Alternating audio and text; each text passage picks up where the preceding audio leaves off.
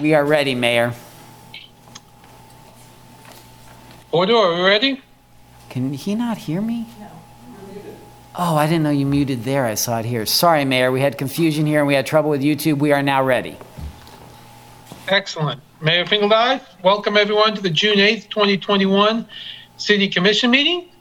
Um, Before we begin, Porter Arneill, our Communications and Creative Resource Manager, will give a few words about the operation of the meeting. Thank you, Mayor. Good evening, everyone. I just want to share some housekeeping items for this virtual and in-person meeting. We have folks here in the commission room, which is a nice change.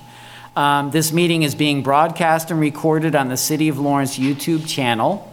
The public chat function is disabled for tonight. All chats will go directly to me. When you are not participating in the meeting, please mute your microphone. When you are participating in the meeting, please keep your video on. When you are not participating in the meeting, please turn your video off. You will still be able to hear the meeting. You can turn your video back on when you are participating. Turning your video off when you are not participating allows the active meeting participants to be seen on the screen. If you have any trouble, please send me a chat. The city reserves the right to mute microphones and/or turn off people's video to minimize distractions from the meeting. Please remember to state your name every time you speak for the benefit of those listening remotely.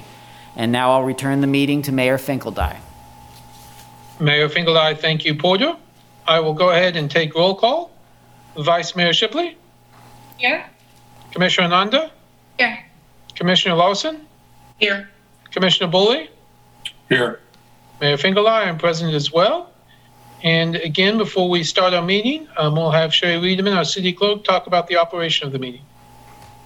Thank you, Mayor. I'm just going to provide a few procedural reminders for the virtual meeting. Commissioners, please remember to state your name and title each time you speak. After a motion is made and seconded, Mayor, please call on commissioners individually to provide their vote, then announce whether the motion carried and the count of the vote. City staff, please remember to state your name and title each time you speak. When the mayor calls for public comment on an item, individuals participating via Zoom should use the raise hand function to indicate they wish to speak.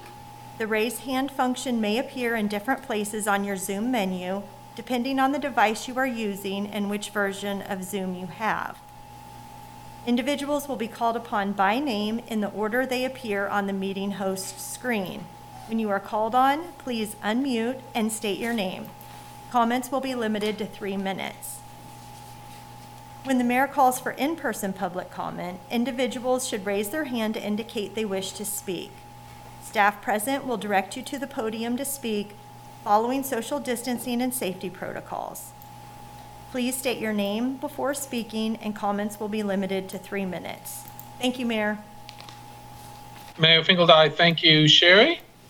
The first item on the agenda is to approve the agenda. The city commission reserves the right to amend, supplement, or reorder the agenda during the meeting. Does any commissioner wish to reorder the agenda? If not, I look for a motion.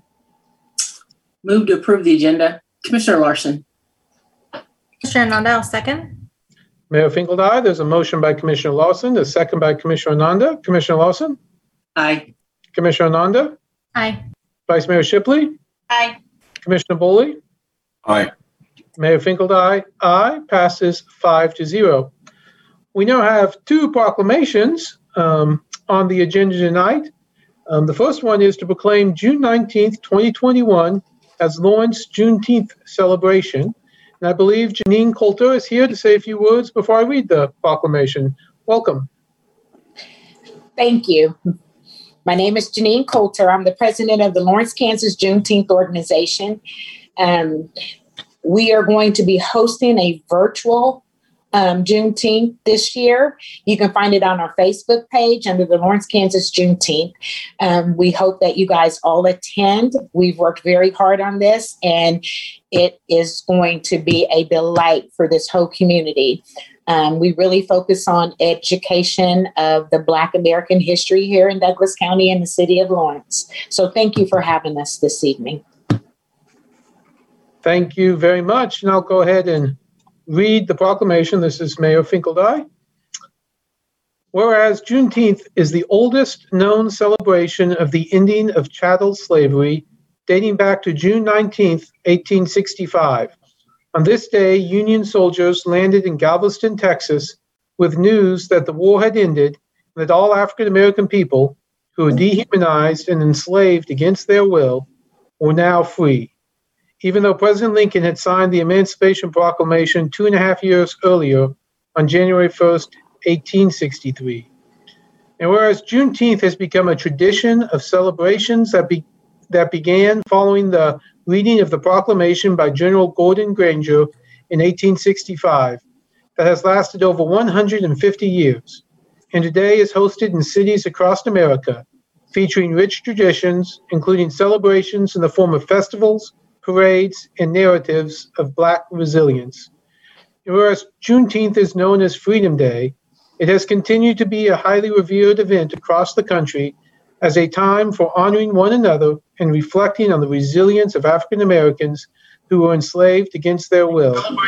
And whereas Juneteenth allows people of all races, nationalities, and religions in cities across the country to unify and to acknowledge a dreadful period in American history that shaped and continues to influence our society today. And whereas Juneteenth today celebrates African American freedom while also encouraging the advancement of racial equity, self development, and respect for all cultures. Now, therefore, I, Brad Finkeldei, Mayor of the City of Lawrence, do hereby proclaim and celebrate June 19th, 2021, as Lawrence Juneteenth celebration. Thank you very much. Janine, thank you for being here, and I look forward to the event, and hopefully all um, citizens can can attend. I look I look forward to it. Thank you very much. Thank you very much.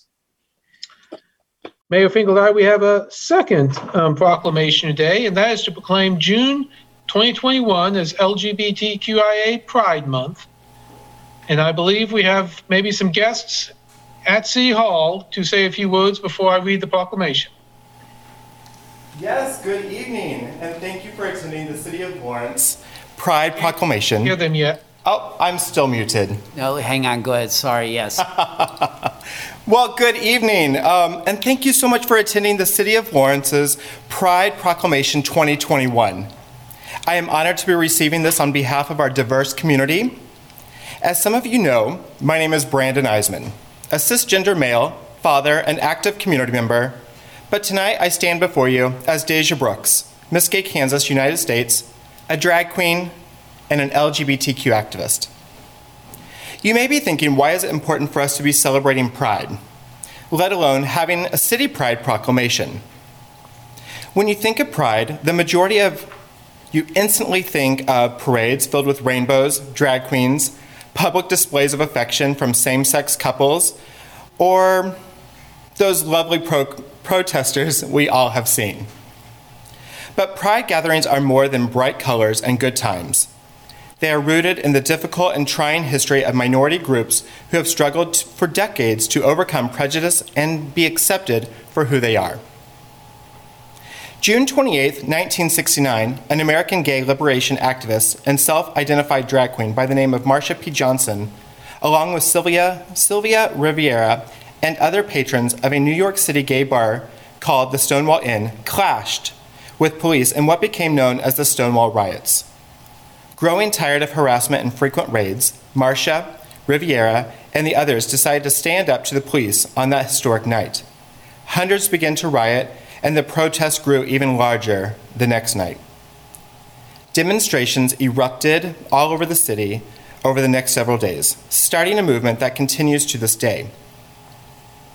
These riots are considered the first major protest for LGBTQ rights and led to the formation of many LGBTQ rights organizations.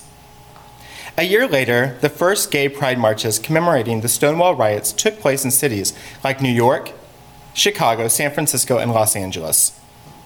In 1978, the iconic rainbow flag, designed by Gilbert Baker from Parsons, Kansas, was used to symbolize gay pride. We are here to celebrate the notable achievements and outstanding services that lesbian, gay, bisexual, transgender, queer, and allies make to our city, state, and nation. This wouldn't be possible without individuals like Marsha P. Johnson, Sylvia Rivera, Harvey Milk, Harry Hay, Larry Kramer, and allies such as President Barack Obama, Brad Pitt, Sally Field, Cyndi Lauper, and countless others. This month, we are celebrating 52 years of Pride. It is so exciting to know that here in the Midwest, we have several Pride festivals from Kansas City, Emporia, Manhattan, to Wichita, and most importantly, Pride events right here in beautiful Lawrence, Kansas. Kicking off Pride in Lawrence and Douglas County, we had Deja's Reading Rainbow at the Lawrence Public Library, a story time that embraces our local LGBTQ plus communities, community and celebrates families of all kinds. A Pride party in South Park hosted by Plymouth Church. Tomorrow night is Pride Night at the Replay Lounge, and this Saturday is the Lawrence Pride Parade, sponsored by iHeart Local Music followed with a fabulous show at Abe and Jake's, hosted by the one and only Miss Amanda Love. Closing out the month will be a drag queen bingo benefiting the Friends and Foundation of the Lawrence Public Library. What I love is that our community has something for everyone. Since this is the 52nd year of Pride, I ask that you stop and think what Pride means to you and how you can celebrate it.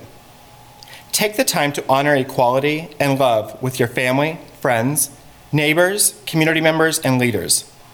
I also want you to consider how you can promote diversity and educate those around you throughout the coming years about the history of gay rights, including attending rallies, writing letters, calling state politicians, and voting, as we still have so much to do and learn. Throughout the support and celebration, we continue to have Lawrence and Douglas County shine bright here in Kansas. I'd like to leave you with one last thing this evening. Sorry. I'd like to leave you with one last thing this evening. That is to remember that our community is a family of many minds trans, cisgender, genderqueer, straight, non binary, and undecided individuals that are all united by our differences and strengthened by our love.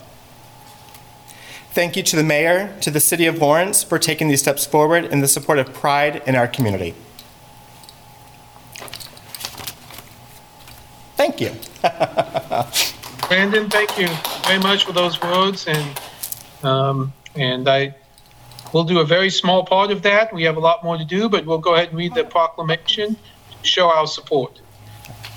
Whereas individually and collectively, members of Lawrence and Douglas County's LGBTQIA community contribute greatly to neighborhood revitalization, economic vitality, arts and culture, and the social fabric of our city, county, state, and country. And whereas the City of Lawrence remains committed to protecting the civil rights of all members of the LGBTQIA community, whereas Lawrence and Douglas County prides itself on its inclusiveness as one of the first counties in the region to have a domestic partnership registry and protects its residents from discrimination and harassment based on actual or perceived race, color, sex, religion, disability, age, marital status, place of birth, families with children, sexual orientation, or natural origin, national origin, and we are committed to continued social progress and the cause of human rights, celebrating the great, great diversity of our community.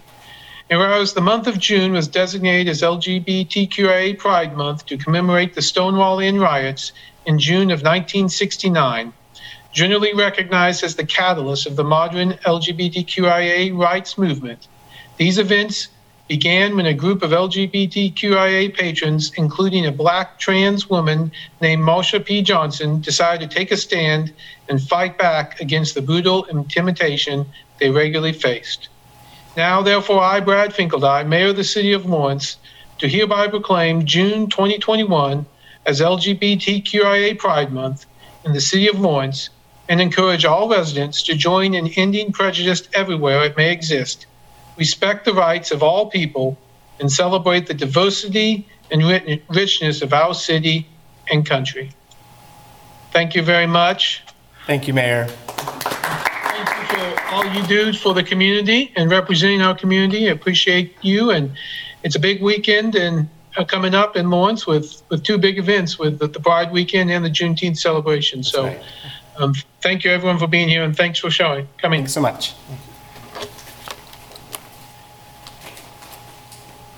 Okay, with that, um, we will move to the consent agenda. All matters listed on the consent agenda are considered under one motion and will be approved by one motion.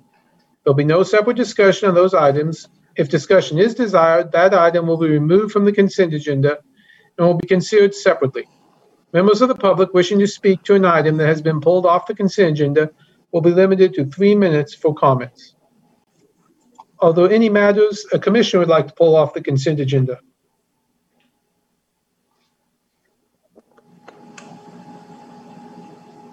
Seeing none, um, does any member of the public wish to pull an item off the consent agenda? If so, please raise your hand using the raise your hand feature. Or if you're present, let Sherry know and she'll call upon you.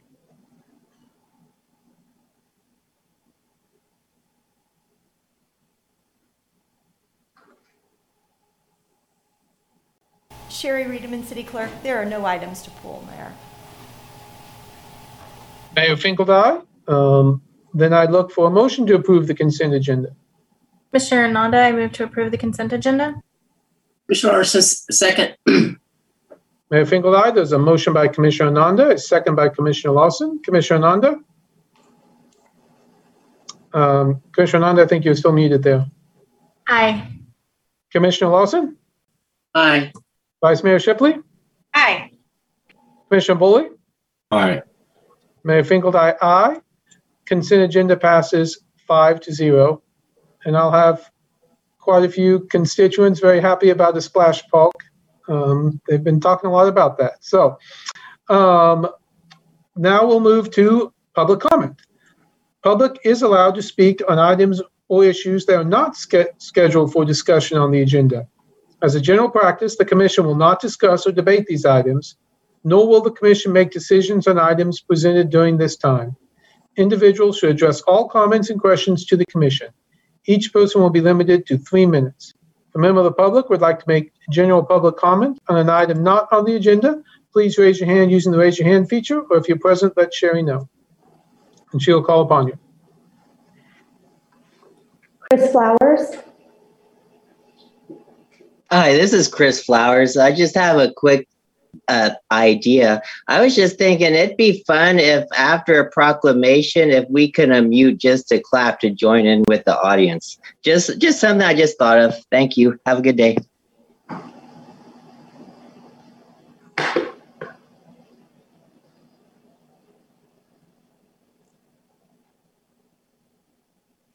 That's all the comment, Mayor. Mayor Finkeldei, thank you.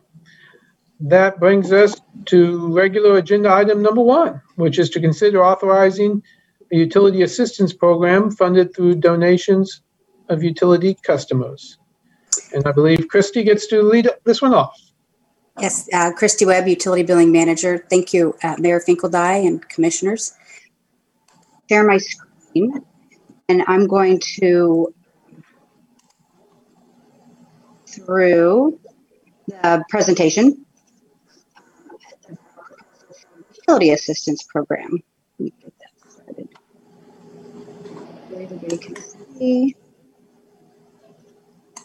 So we're proposing is that um, we would start a utility assistance program that would be funded by customer donate utility customer donations, and they can make those donations directly through their utility bill. Those um, the, after we've collected those donations, then those funds collected would then get applied to um, ut- utility customers that have a need that's demonstrated through an application process. I'll talk a little bit more about that here in a bit. Um, and I think once you all approve this, that we can get this launched in six to eight weeks. It- we are getting ready to get into our busy period, so that's it would probably be four weeks if we weren't getting ready to go into our busy period. So um, ready to go. So, um, so the utility customers will be able to sign up online, over the phone, or in person. I was going to show you if I can. I don't want to do that one. See that? Really bring-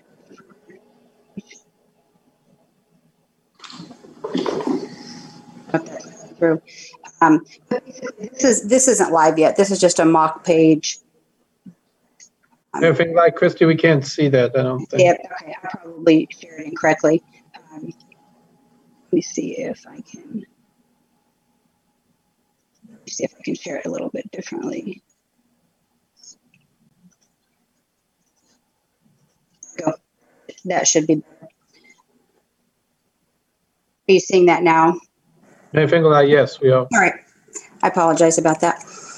So this is, again, this isn't live yet, but this would be the form that uh, customers could sign up, donate. So this would be for people who wanted, wanted to donate on their bills. So, you know, it's just, a, it's a pretty simple form.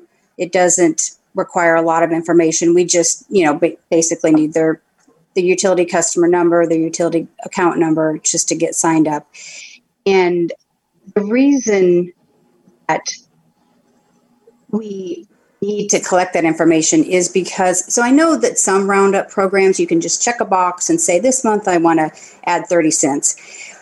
But our our program would not work that way. We would need people to sign up in advance and then it would actually show on their bill. And the reason is is because our system wouldn't be able to recognize where in, a situation where they want to just donate to this program versus just an overpayment. We have lots of customers who make overpayments. They you know say they're having a good month and they they want to pay $20 extra so that next month they don't have to pay as much so so our system wouldn't be able to differentiate that unless people signed up for the donation program in advance and that's very very similar to what evergy and black hills does as well with their um, assistance program and, and customers can sign up to do a flat amount say five dollars a month, or they could do a rounded up amount. They could do a combination of both. So say they signed up for signed up for five dollars a month, but their bill was seventy five dollars and eighty three cents. Then it's going to round up that extra seventeen cents, so it'd be five dollars and seventeen cents. This is what the bill would look like um, for people who have signed up for that. So you can see that it's just a, a specific. So they it's very very clear what that extra charge is um, and people any, anybody that signed up they could opt out at any time. So um, you know that they're not locked in for the future. They would be um, for anything they've already donated and contributed to we wouldn't obviously be able to refund that but any future donations we can opt out of. So to, to administer this program, we released a request a request for proposal, and that was last summer, August of last year. And from that request from proposal for proposal, Catholic Charities was selected, um, and they were selected to receive, review, and process our applications. And their fee for that is $250 per approved application. And I wanted to clarify that that's only uh, approved applications, and we would be communicating regularly with Catholic Charities about how many how much donated funds we have available. For example, if we have thousand dollars in our pool of donated funds, we would notify Catholic Charities. You know, there's there's a thousand dollars for this month that you could work with, but anything more than that, basically stop accepting applications until we have more funds developed. So, you know, we're, we don't want we don't want Catholic charities to go through a pro, you know, receive a bunch of applications that they know aren't going to be approved because the funds aren't there. So with with the contract that we're proposing, we propose that that would start on January 1st, 2022, just to allow time for donated funds to accrue. Since this is a new program, we're going to need to get the word out to utility customers, and it might take some time for people to to sign up for that and for funds to accrue. So that would just give time for there to be a meaningful amount of money to for them to work with. Um, and then Catholic Charity t- notifies us directly when an application's been approved. It would it wouldn't be very different from how we we have lots of social agencies in the in the community that um, help with utility bills, and so that's a very normal process for us where we're notified they've been approved for this. In this instance, the city is holding on to those funds, so the Catholic Charity actually never receives those funds directly, but they would just let us know this group's this person's been approved Therefore, we can a- apply those funds on the back. So one of the most important things I think with this program is getting the word out. So I'll I would be working very closely with our communications team to you know raise awareness, to encourage people to donate. That's that's really the the whole key to this program is to get people signed up, participating. Would make sure we are putting on the city news, doing a press release, um, making sure the neighborhood associations are aware. You know, our communications team does a great do- job of using our social media to get the word out. So we'll definitely be tapping into that. We'd put something in the flame, and I'll definitely be communicating it on the utility bill, um, the monthly utility bill in the message section.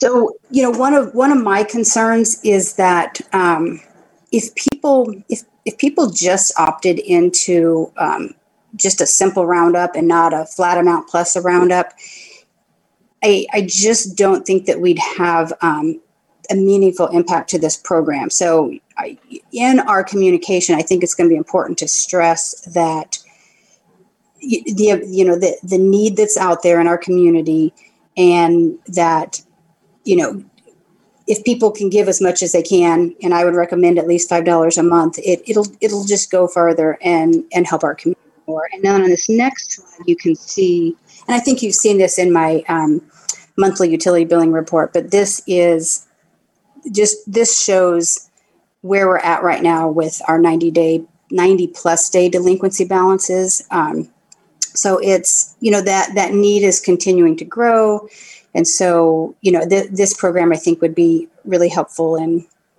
you know offering something to to some of these customers so that's that's all i have in the presentation but i'm sure you have some questions on that so what questions can i answer on that Mayor Finkelstein, thank you. Christy, commissioners, do you have questions? Commissioner Nanda, I wondered if you could explain this graph a little bit more. Um, the 1693 is below the 1590. Um, but I, I know that I just haven't parsed it out in my mind. If you could just talk about what those numbers are versus the numbers on the left. Uh, Christy Webb, Utility Billing Manager. Christy, do you want me to handle that? Sure. Yeah, if you don't mind. Yeah. Sure.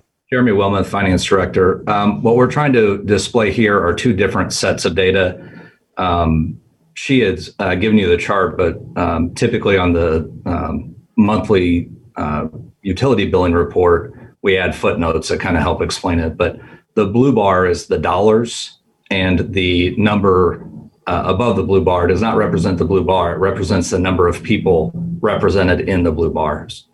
So, for example, in uh, May of uh, 2021, 1,710 customers owed over $900,000 beyond the 90 day delinquency.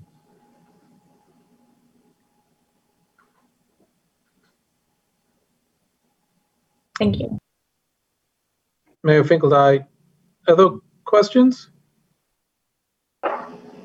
Commissioner Larsen, um, Christy, could you tell me what is what's the criteria for um, community members to qualify for this money? Of utility billing manager. So we have asked Catholic Charities to to use um, parameters that they currently use for other social. Um, so they they accept other applications for utility assistance separate from this program. Um, they do and other social agencies in the community. And so they're looking at a um, threshold of, um, you know, household members and income and and so I don't. I, I can get more details on that, but I know that we've asked them to use the parameters that they've used for those other programs, and it, basically, it's it's showing a uh, an economic need. Commissioner Larsen, thank you. I would appreciate getting more information on that at some time. That would be great. Thank you. Absolutely. Mayor Finkelstein, had, um, I guess, had some concern, and it's probably a hope more than a concern, that the proper, that the program is so wildly successful, and we have so much money that we're, we're giving out, you know, they're accepting a lot of applications, and at some point, maybe the $250 per application um, becomes maybe a bit excessive. Again, that only happens if we have fifty, sixty thousand dollars to give away, um, which is probably a, a, a pipe dream. But was there any consideration on putting a maximum on that, or after they hit a certain level, lowering the amount per application? Christy Webb, Utility Billing Manager. We, we, we did talk briefly about that, but we did not put that in this contract. But we absolutely can. You know, if if we feel like that would, um, if we'd have more comfort with that, um, that's that's definitely not a problem. Um, but I do. I, I think I think the thought was initially that in that first year it might take some time. It, it might take two or three years to grow this program, get the word out, get people participating. So I, I think the thought was let's see how it goes in this first year um, and obviously, we can. Um, it's a one-year contract, so for for future years, we can add that amendment. We can add it to this contract. It's not too not too late to add it to this contract either. Mayor Finkeldei, um, I actually I noticed that this contract expires on December 31st of this year, and then renews for a full another year. Um, so I guess it's possible that by December 31, if they haven't given out any money, we'll know by then how much we're collecting and might have a better sense before we renew it for next year. There's a possibility as well. Uh, Christy Webb, Utility Billing Manager. So originally, um, when this contract was written, we were hoping to to get it started, you know, or present it earlier than than I am tonight.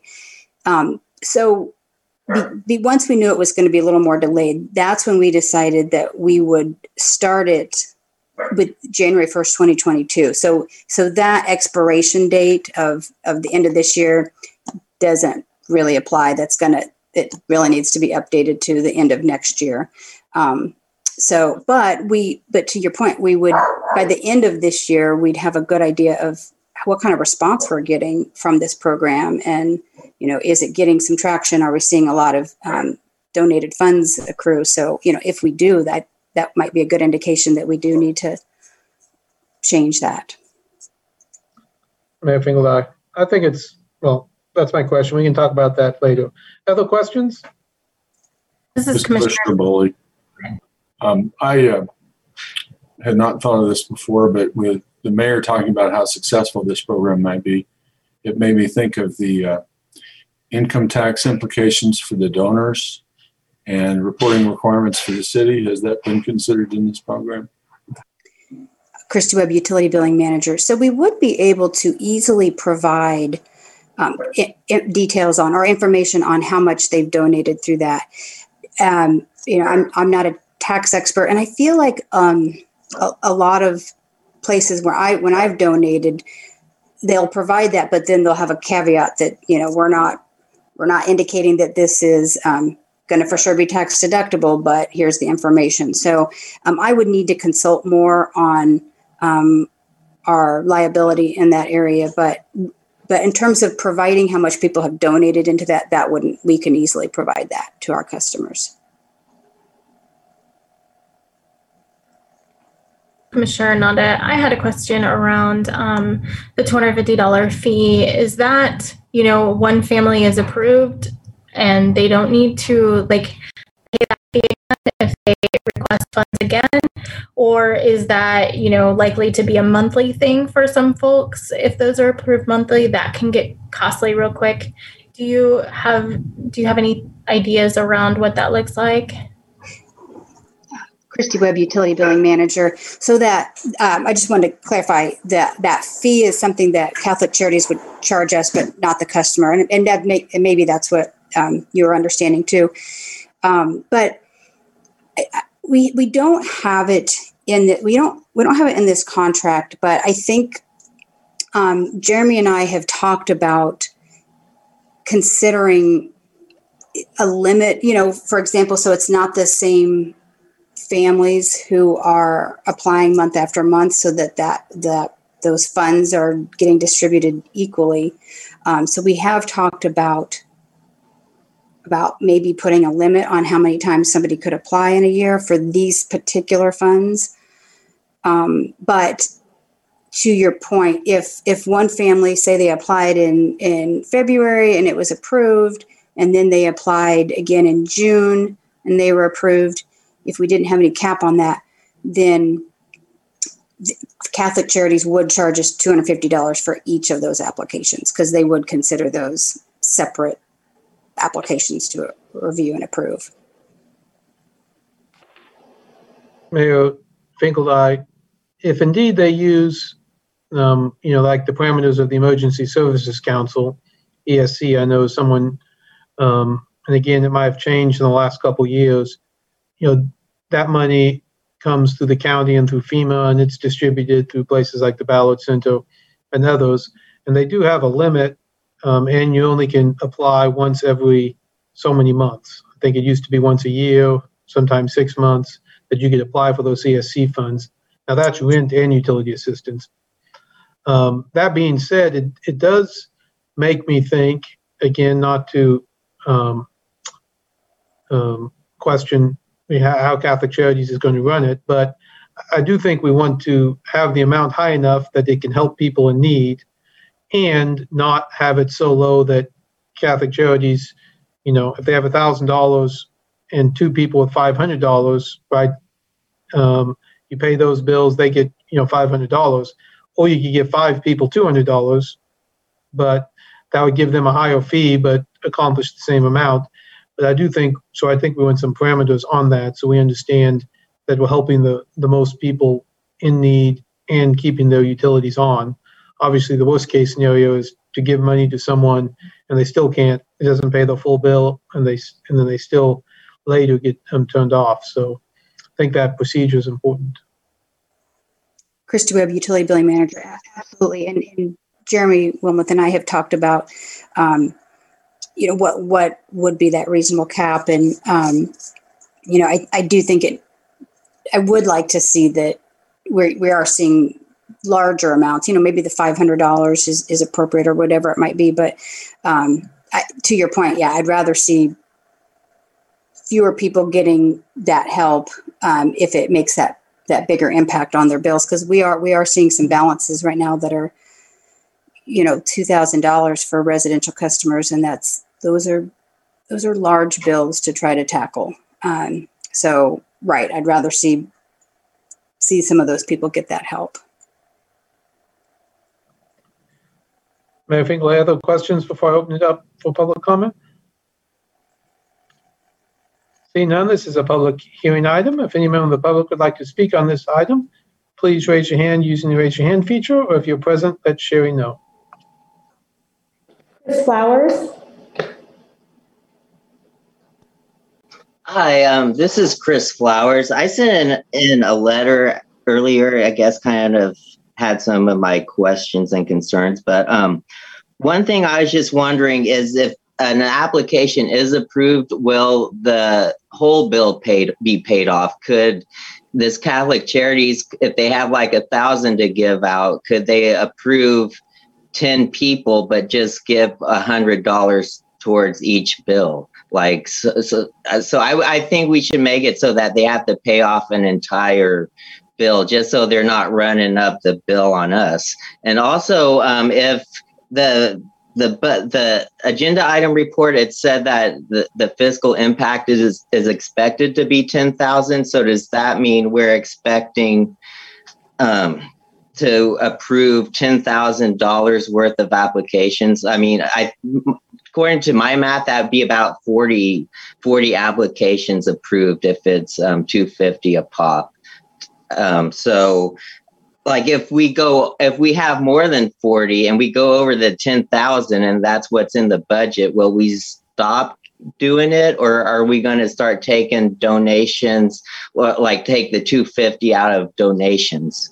And also I, a question i just had is was a percentage of funds given out ever considered instead of 250 per approved application so like if they give out 10,000 like they get like 10% or so, so, like a standard percentage of how much money they give out as opposed to a flat 250 per applicant um, that's just a thought I had. I I don't think this this doesn't seem like a good and I don't know. It just doesn't seem right to be charging 250 per approved application. This seems like something we need to figure out. How can we do it ourselves and not have to pay? Like, because the Lawrence Times said that's about on average two to three months worth of a utility bill is 250. So it just seems like we should be figuring out how to, we can do this ourselves as a city. Thank you. Utility billing manager. So um, that is that is correct. Mayor, Um, Christie? Yep. Well, Let's go through public comment. We'll come back and have you answer questions. Is there any other public comment on this item?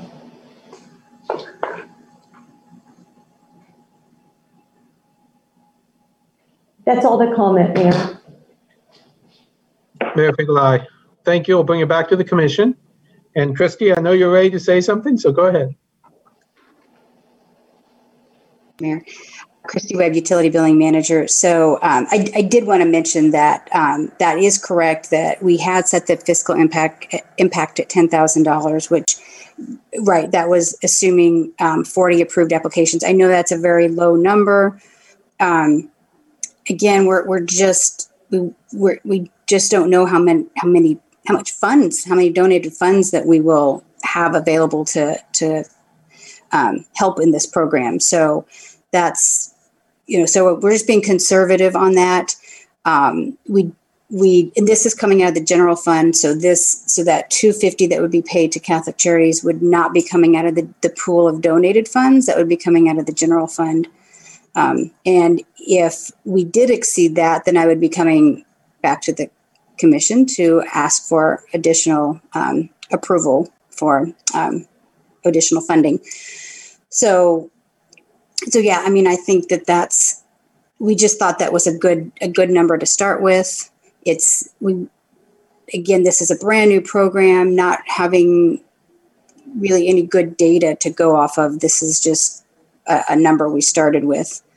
Um, and we we had actually thought about making the the fee that we would pay to catholic charities a, a percentage this is where we landed on for now but again we for um, future iterations of this contract, if we did continue with it, all of that can be um, renegotiated and rethought about what's what works best for us, what works best for Catholic charities, and um, um, you know, re- find find a good a good contract.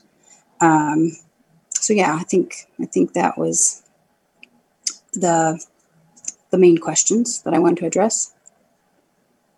Mayor Finkeldei. thank you. Commissioner Larsen, did you have a question? Yeah, Commissioner Larsen, so we can renegotiate the contract at which point in the contract? utility billing manager. S- at- So with this contract that would start would just be a one-year contract. So before it goes, you know, into the next year, we, we would be renegotiating it. Okay. So Commissioner Larsen, that's in 2022, beginning of 2022 is when we could renegotiate it.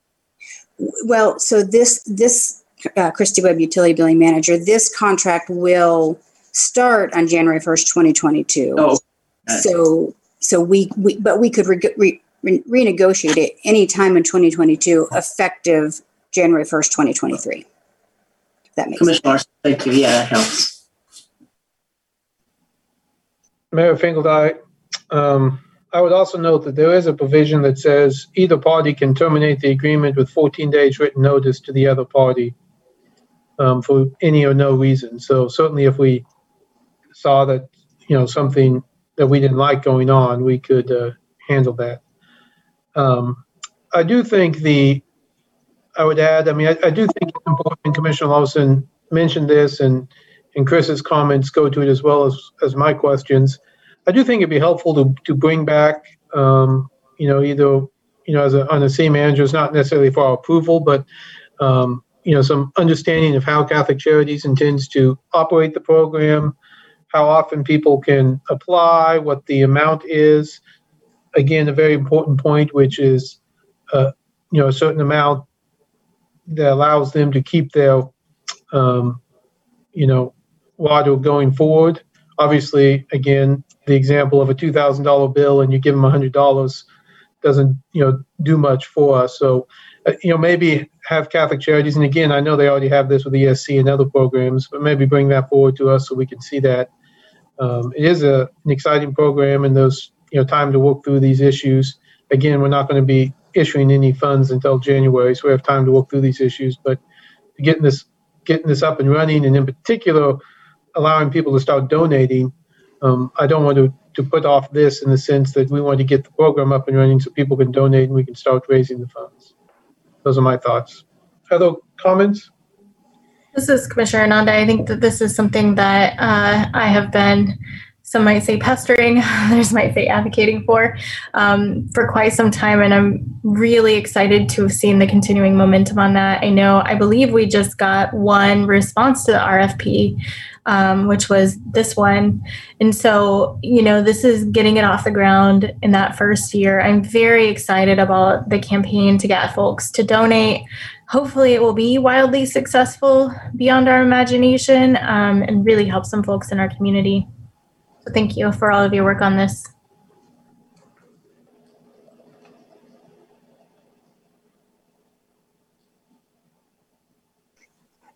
Webb utility billing manager. I just wanted to respond that absolutely we're we're um, we're also very excited about this, and um, we'll definitely um, gather that additional information from Catholic Charities and provide more details on you know limits and um, how that would work. And you know we we can I can get that back to to you all in the next month so that we can get that buttoned up because um, yeah I, I absolutely agree it's it's something I want to I'd like to get the, that that campaign started to get people signed up as as soon as we can and start allowing funds to accrue as soon as we can.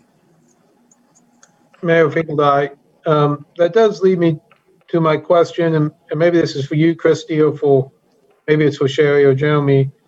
I mean, the actual um, action item is to authorize implementation of the utility assistance program funded through donations on utility bills. So I'm not sure what you know, actually approving this specific contract as as worded? Do you is that what you're expecting, or do you expect once we implement it that you'll finalize this contract and execute it like we do lots of other contracts? Christy, we can't hear you. Oh, can you hear me now? Yes. Okay. Webb utility billing manager. Um, so because this because we're expecting the fiscal impact to be below 10,000, you're correct. We're not we're not presenting the contract for your approval per se, um, because it would be something that um, the city manager could could sign off on. Um, but I I did want to bring the whole program to you all to consider, and and I wanted to have full transparency with the contract, just so you saw the the whole package. So it was really I was really seeking approval on on the, the program. Is it okay to move forward with the program? What what concerns do you have? What can we we make different? Um, because it's new, um, and I know that it's it's important to to the commission. So, you know, really seeking that that feedback, but overall approving the the direction of moving forward. Mayor Finkeldei, um, well, certainly I support moving the direction forward. But um, you know, I do think um, I think that's an important note. Um, in particular, as we talk about the ten thousand, and you you said earlier about you know bringing it back to us if the fiscal impact changes. I think you know for the the sake of Catholic Charities and and for our sake, you know, I think clarifying that as well as you know fixing that expiration deadline in the and the start date in the contract. There's a few little things to clean up in that contract that we can you know finalize that, but obviously we all know we're heading in this direction. And, and I think, again, the action item will authorize you to continue to move in that. Um, but then maybe we'll see the final contract when it's executed. I know we often see that on consent agendas. And so maybe we can clean up a few of those little items. Mayor Finkel, other questions or comments? Commissioner Larsen, I would just like to um, thank staff for putting this together. We've been talking about this for a few years now and about utility assistance programs, and this is a direction we want to go as far as providing some social services that we can do. And to thank uh, Commissioner Nanda because she's the one who kind of pushed the utility assistance and donation program. So thanks a lot.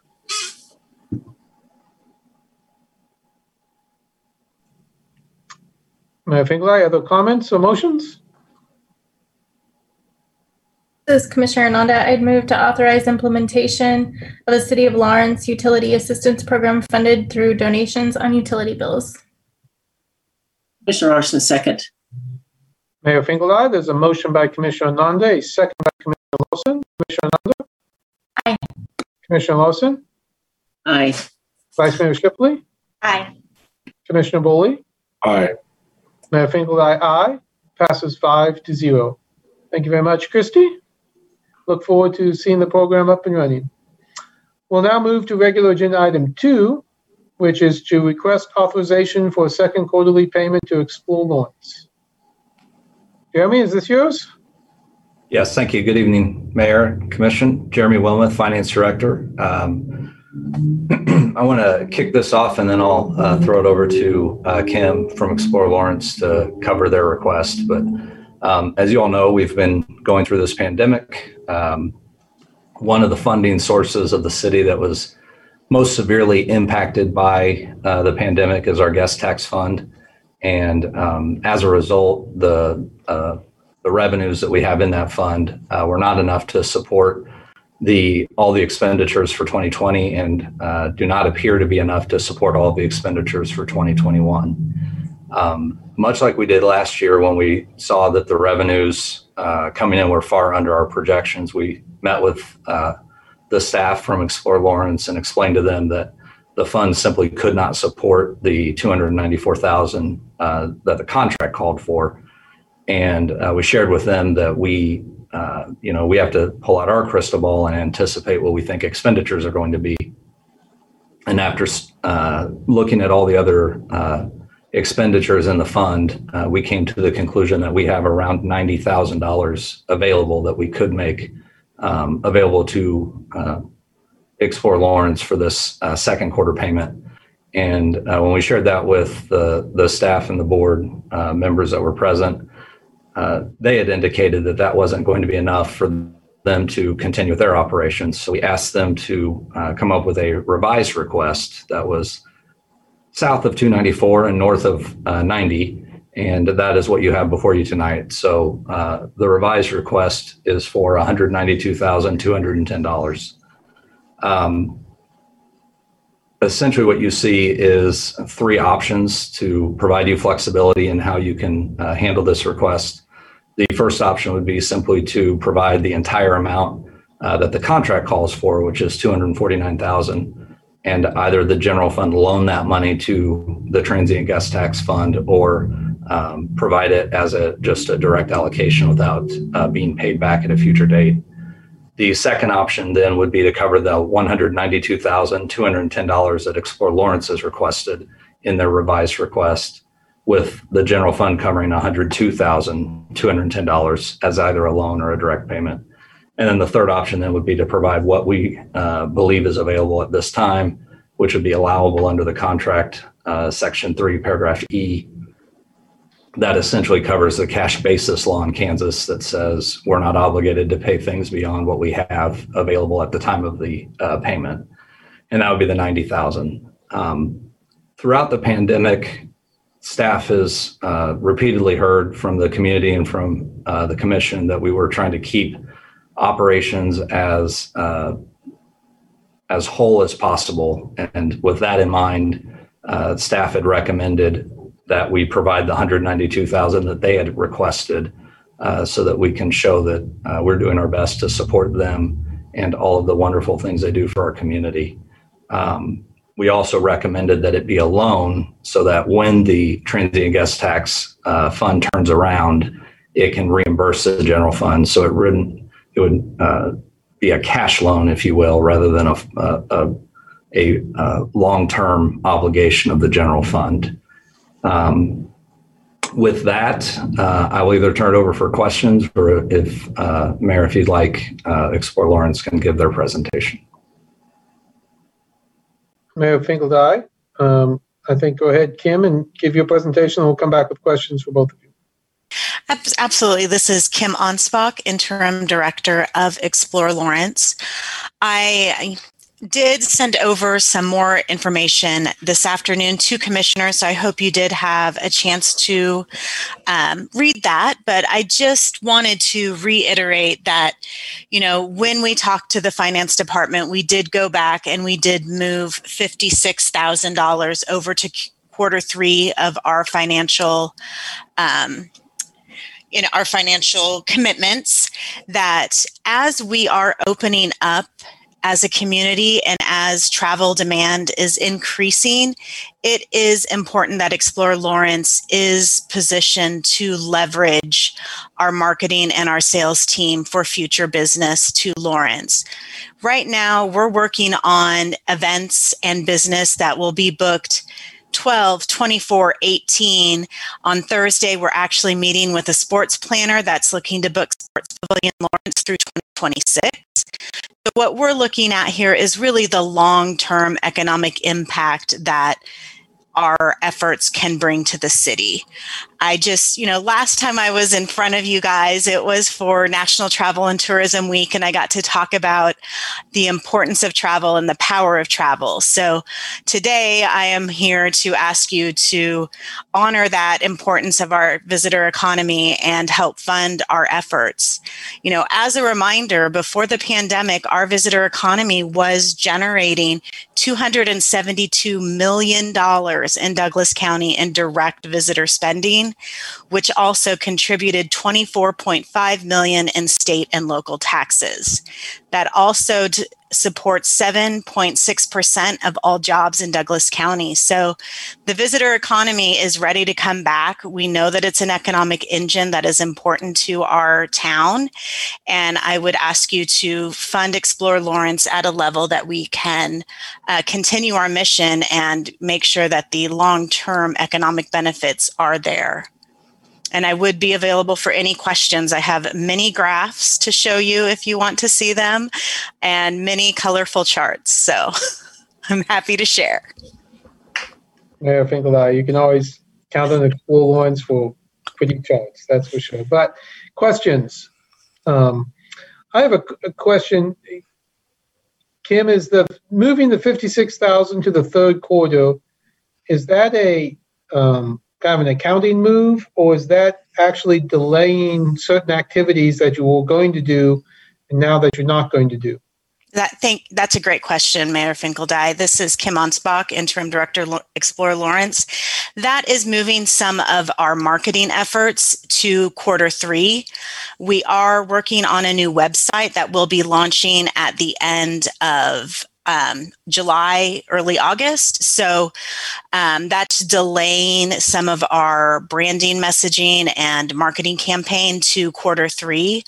Right now, what I really want to be focused on is, of course, our operating expenses and payroll, and then marketing and sales. So it would also delay. Um, our long term plans of restaffing our sales department back up to our full capacity, which we would like to do sooner rather than later, but we will get it done as soon as we have the funds. Mayor Finkeldei, other questions? Uh, this is Commissioner Boley. Um, Jeremy, do you have information about the cash position and the equity position for Explore Lawrence?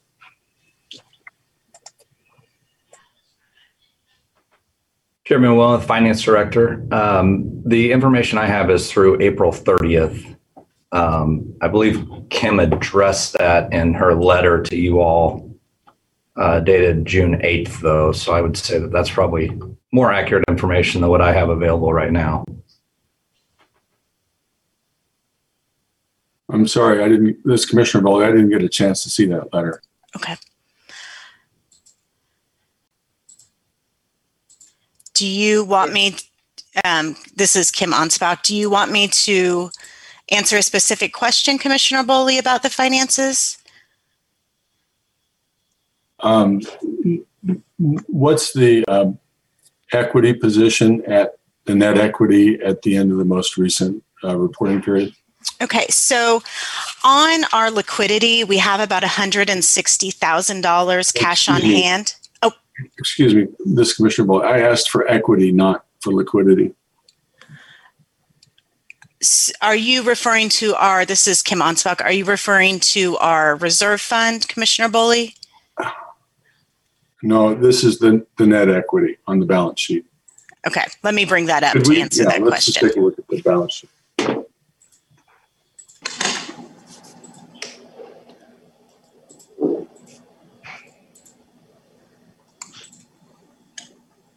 I'm sorry, I'm getting that from the email I sent earlier today. I apologize.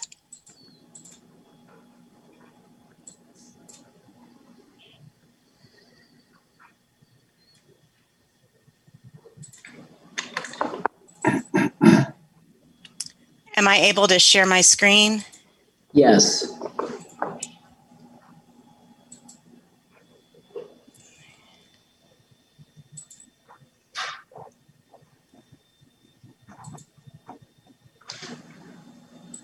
Are you seeing the balance sheet as it turned upside down?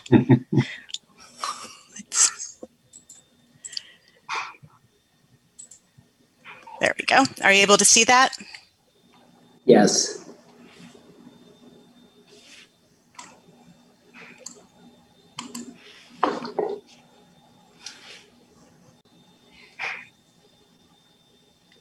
This Commissioner Boley, if you continue going down, we'll see the equity, I think. There we go. So the, the total equity, to this Commissioner Boley, looks to be about two hundred and fourteen thousand dollars, two hundred and fifteen thousand dollars. Okay. And let's go back up to the uh, current assets. So the current assets are three hundred and sixty thousand dollars.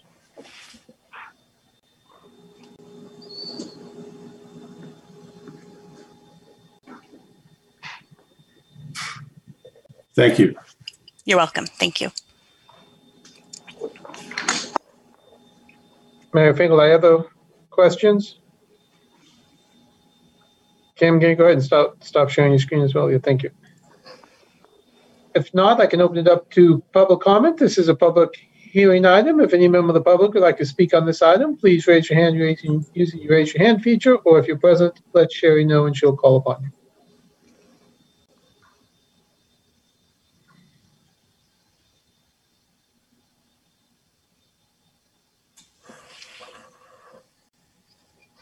Uh, This is Sherry Riedemann, City Clerk. Mayor, no one has indicated that they want to provide comment on this item. Mayor Finkel, I thank you. I bring it back to the commission for comments. Uh, This is Commissioner Boley, um, I appreciate the work that Explore Lawrence does. Um, I've been on that board um, for a long time, and you know they do wonderful marketing work and sales work. It's very important to our uh, community. It's very important to our unmistakable identity, and it's very important to our economy. Um, I'm very much concerned about going negative in the transient guest tax fund, which is essentially what's being recommended here. Um, and the way I calculate this, um, if we paid the $90,000 that's available, that would take the equity up to 305 and would take the current assets up to 450,000. And, you know, I would hope that that would provide sufficient resources for Explore Lawrence to function for the quarter and give the transit guest tax a chance to reco- fund a chance to recover so we can pay them the two full 249 next quarter.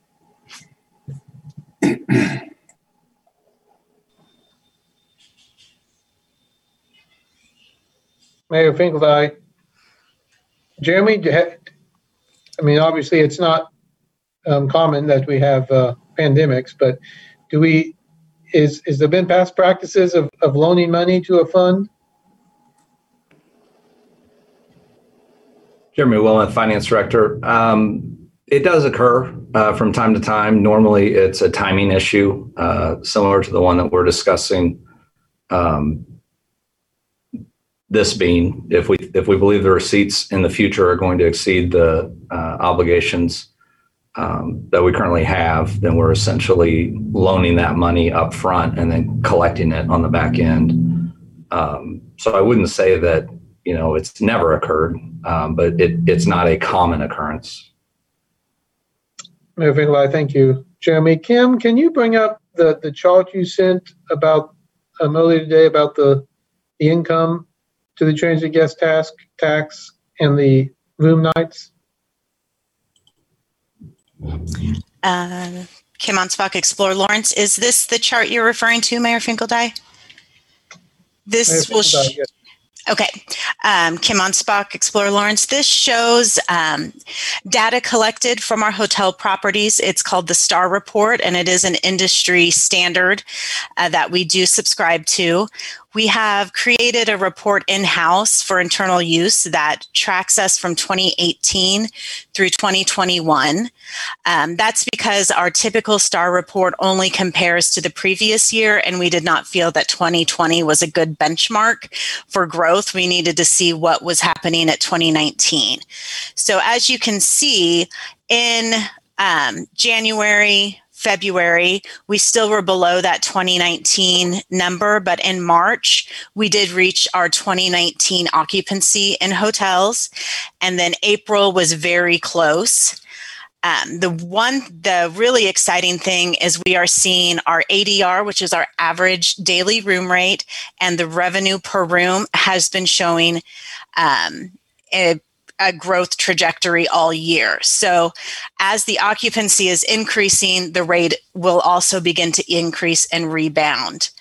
Um, in April, our TGT collections were up over 43% over the previous year, and that was the first month of growth we had seen in collections. So, we are um, anticipating better collections at, in quarter two of this year.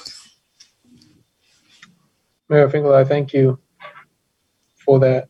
hmm Shall I stop share or? Yes, yes, please.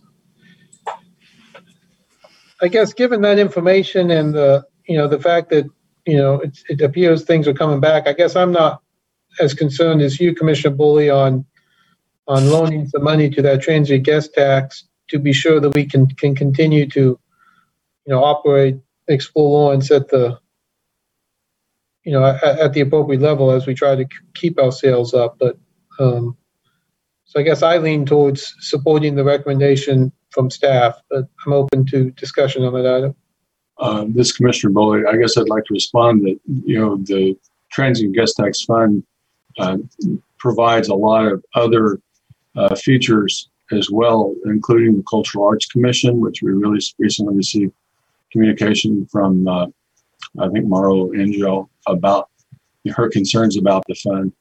Um, there's also um, other expenditures. The TGT grant fund, I believe, comes out of that. So um, I guess my point is that the um, resources are there.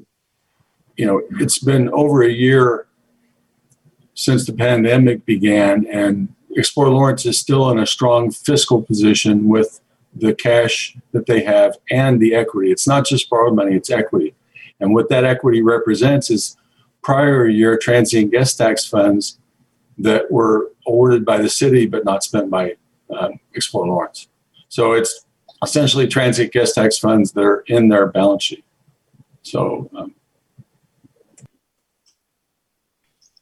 Commissioner Larsen, um, I, I, I also have concerns about um, borrowing money from the general fund or um, having the TGT go go negative. Um, if we're going to reevaluate this in, in the next quarter to determine how much money they we can release to them at that time, I would much rather that we see how the quarter goes and then make a determination then as to how much we can release. Because as I have to agree with Commissioner Rowland, we have other programs that also access these funds, and we need to, um, you know, take that into consideration when we're we're providing any funding source, any funding, any fund to Explore Lawrence. And that doesn't mean I'm saying that Explore Lawrence isn't doing their job. They do do a great job, and I really appreciate their work. But I'm concerned about having a fund go negative for for one organization. Vice Mayor Shipley. Um, Mayor, I, I share the same concerns. One thing I think that makes this organization a little different, maybe than some of the other ones that have been named, is, and I may be wrong, as their ability to fundraise on their own. Um, I don't, I don't know that that's something they they normally do. Unlike, let's say, the Art Center, um, cultural arts funding. Um, maybe Mayor, you know, or perhaps Kim could answer that. Uh, Kim Onspach, Explore Lawrence. Yeah. Um, Vice Mayor Shipley, we are a 501c6. So we, most of our funding is from the transient guest tax. We have, um, we did receive a PPP loan.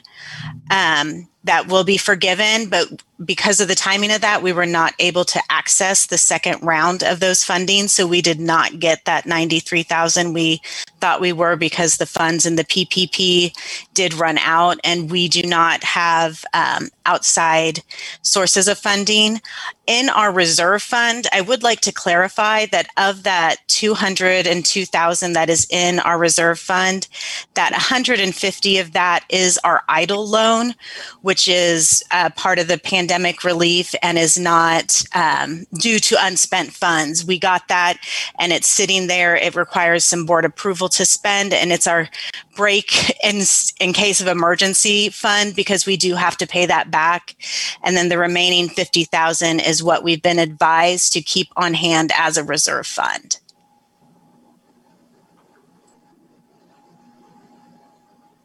Mayor Finkeldei, Jeremy, do we get transit guest tax remitted to us from the state on a quarterly basis? Is that why it's once a quarter? We don't get monthly like sales tax?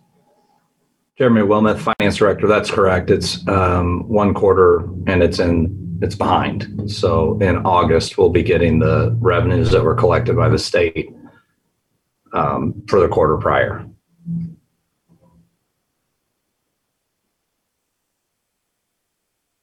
So May, April, May, and June will be coming in August. Correct.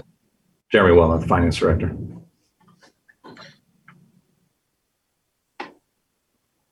Mayor Finkeldei, based upon the graphs we saw, those will be considerably higher than the last quarter's payment.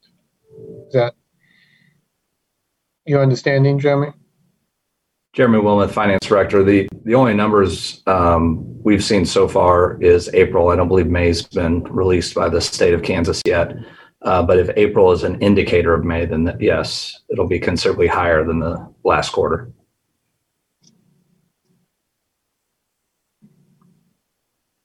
This is Commissioner Ananda. I do. Um, I think that the mayor has a good point in that this is this is the kind of program and the kind of um, business, for lack of a better word, that's going to be behind, um, and that we'll have to spend in order to make uh, up for the time that they've lost during the pandemic.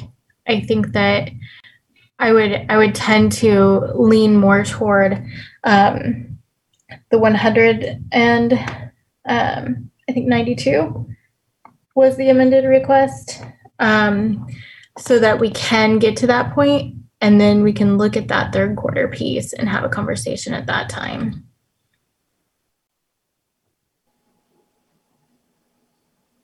This is Commissioner Boley. Um, my response, uh, Commissioner Ananda, is that the resources are actually in Explore Lawrence now to be able to make it through the quarter and see what happens in the third quarter. And if we're behind $100,000 going into the third quarter, that's going to put real pressure on us going forward. So I, I think the resources are there. If I didn't think Explore Lawrence could function with excellence and through this quarter, then I wouldn't be saying the, having the position that I do. I believe that they can because they have the resources available to them.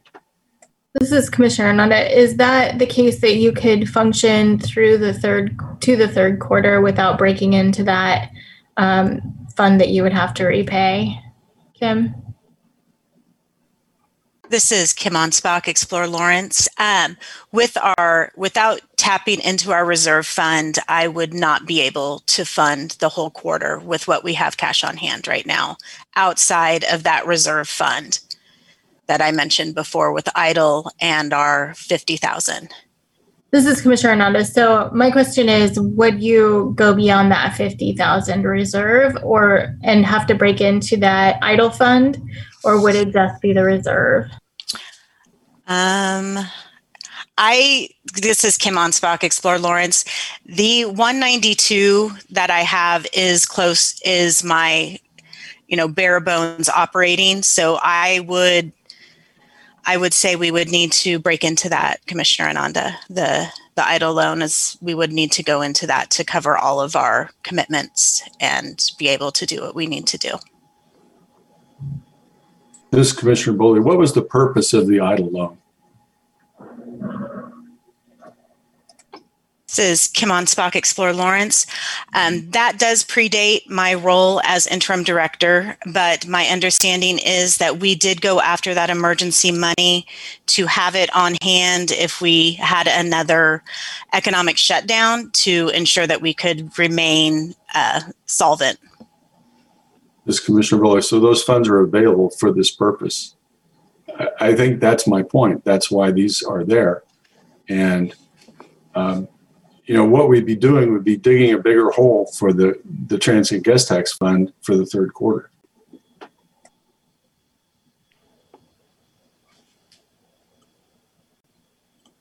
Commissioner Larsen, that would it wouldn't impact just not Explore Lawrence, but other organizations who potentially tap into that money. Um, so, so I'm just concerned about running a neg- negative balance and how it's going to impact the whole um, TGT funding process for for others as well as Explore Lawrence. You know, I'm all in favor of trying to, to work to make them whole as we go forward in our quarters and look at next quarter to see where we are to get them back to their funding levels. But I just am very hesitant about um, going negative on that fund.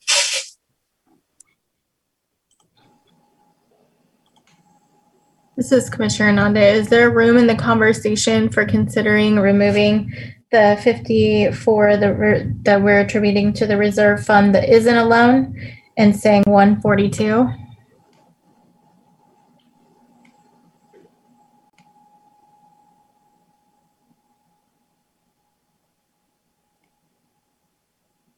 I'm Is, was that directed at me? This is Kim Onspach, or was that to the? commission? This is to the commission. Thank Okay, you. thank you. Um, and let me know if I need to clarify.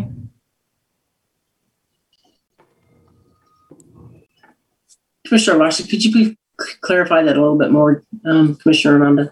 Sure. So um, this is Commissioner Hernandez. So 90 was the the amount remaining. Um, 192 was the amended request. If we look at you know the fact that we're dipping into you know the we're scraping the bottom of the barrel in many of our funds as well, um, and and those reserve funds are there for emergencies. So if we look at that fund being used in this instance um, when they would need to rebuild that rather than obligating them to pay back a presumably federal loan or a state loan, um, having them obligated to the city for um, 152, or I'm sorry, 142, rather than the 192. So removing the amount that they have in their reserve that we're talking about that is not the state or federal loan that they they have for the break in in case of emergency situation. Is that something that the commission would consider? This is Commissioner Boley. I'm concerned that, you know, the break in case of emergency is that our transit guest tax fund is going to be going negative, and it will further, um, you know, it'll dig the hole deeper for the next quarter. I think we can make it through to the next quarter and see how the receipts go, and then, you know, fund them per the contract if if they're there.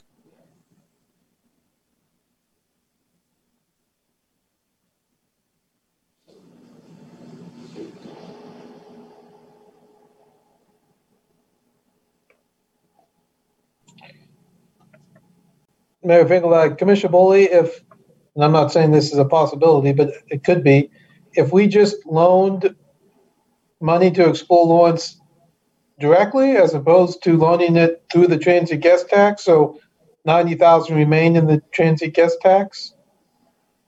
This Uh, Commissioner Boley, why would why would they need another loan? They've got the cash, they've got the current assets. Um, the loan on the EIDL loan is payable over 30 years, I think, isn't it? So, you know, they have the resources to be able to function at a high level through this quarter.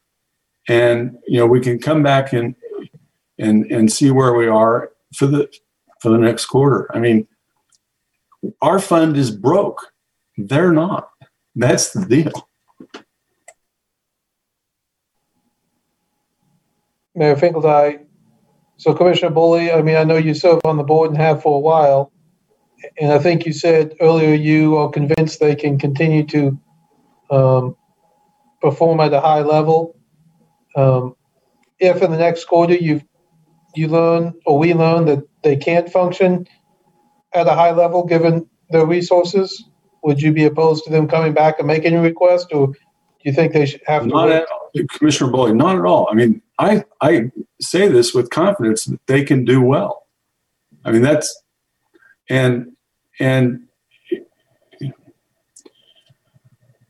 they are important. The marketing of Lawrence, the unmistakable identity is is key. I mean, we need that, but I think we can do that with the funding that's available to them and without digging our own funds hole even deeper. I mean, you know, so I don't know how else to say it. I think they can do well. If I didn't think so, I'd try to come up with a different solution.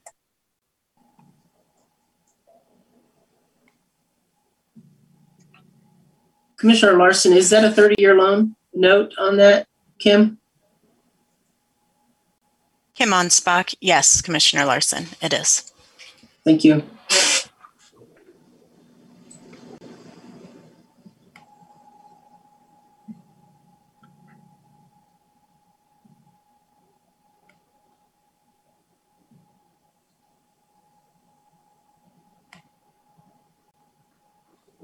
Mayor Finkel, other comments or questions or motions? I'm contemplating myself, but other, This, this Commissioner Boley, I move that we determine that insufficient public funds exist to fully fund the grantee at the level set forth in the agreement, and that the city pay the ninety thousand dollars available for the quarterly payment. Commissioner Larsen, second.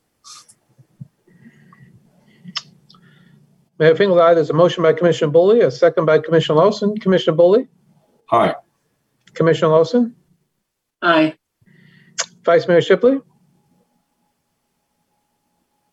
Nay. Commissioner Ananda, Nay. Mayor Finkel. Nay.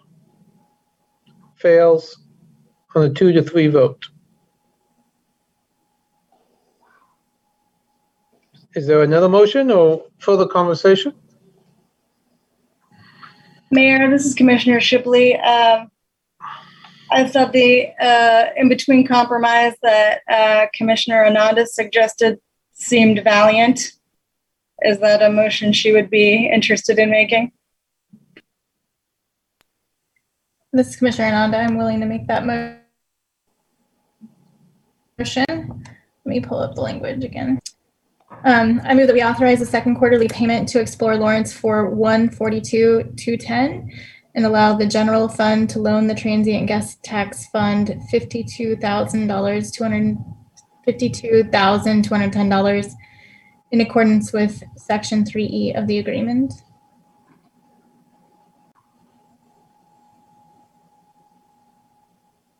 Commissioner Vice Mayor, we can't hear you. muted. Oh, sorry. Uh, Vice Mayor Shipley, uh, second, but I just did want to clarify. I wrote down 142. Is it 142 or 152? 142. Thank you.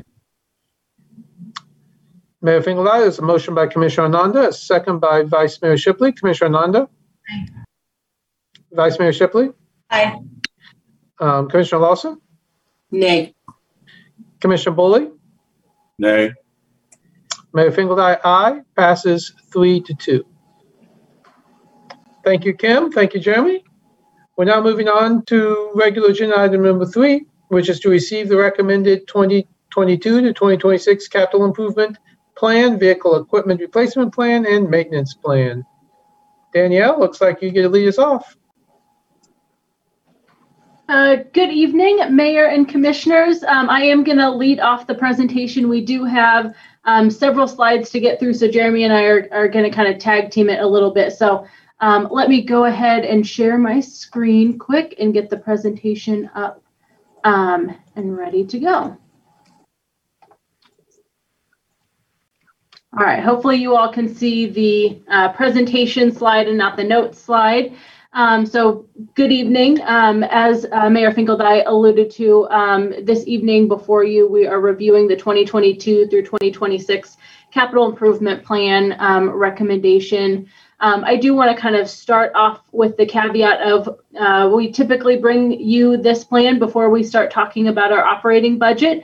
Um, so we're still very much in the process of, of putting together uh, the city manager's uh, recommended operating budget. So um, as these conversations continue um, and move forward, you know, some of these things may uh, change and adapt based on uh, those continuing conversations and discussions. Um, we do want to start with just a little bit of background. Uh, this is a little bit um, new for us um, as a city. Um, so we want to kind of start with defining our terms a little bit. So um, when we talk about our capital improvement plan or CIP for short, um, we're really talking about a long-term planning tool for our capital budget that really helps to identify and articulate in a in in one place what the capital needs are for the city and really start to identify funding availability um, to help meet those needs and ultimately to prioritize um, those projects and ad- identify funding um, that is appropriate um, for those needs that have been identified. Um, so, talking a little bit about what is included in the capital improvement plan versus what is not. Um, so, the capital improvement plan can kind of be thought of as those one time large expenditures. So, those things that cost $100,000 or more um, and create a new asset or enhance um, a current asset condition beyond its original or current um, state. Um, they should also include um, one of these uh, following components. So, extend the useful life of the asset, enhance the quality of service, reduce future maintenance costs, and upgrade critical components of the asset. So, um, the capital improvement plan, like I said, really for those large um, one-time expenditures. We'll get into the maintenance plan in a little bit. Um, that's more of the ongoing maintenance needs.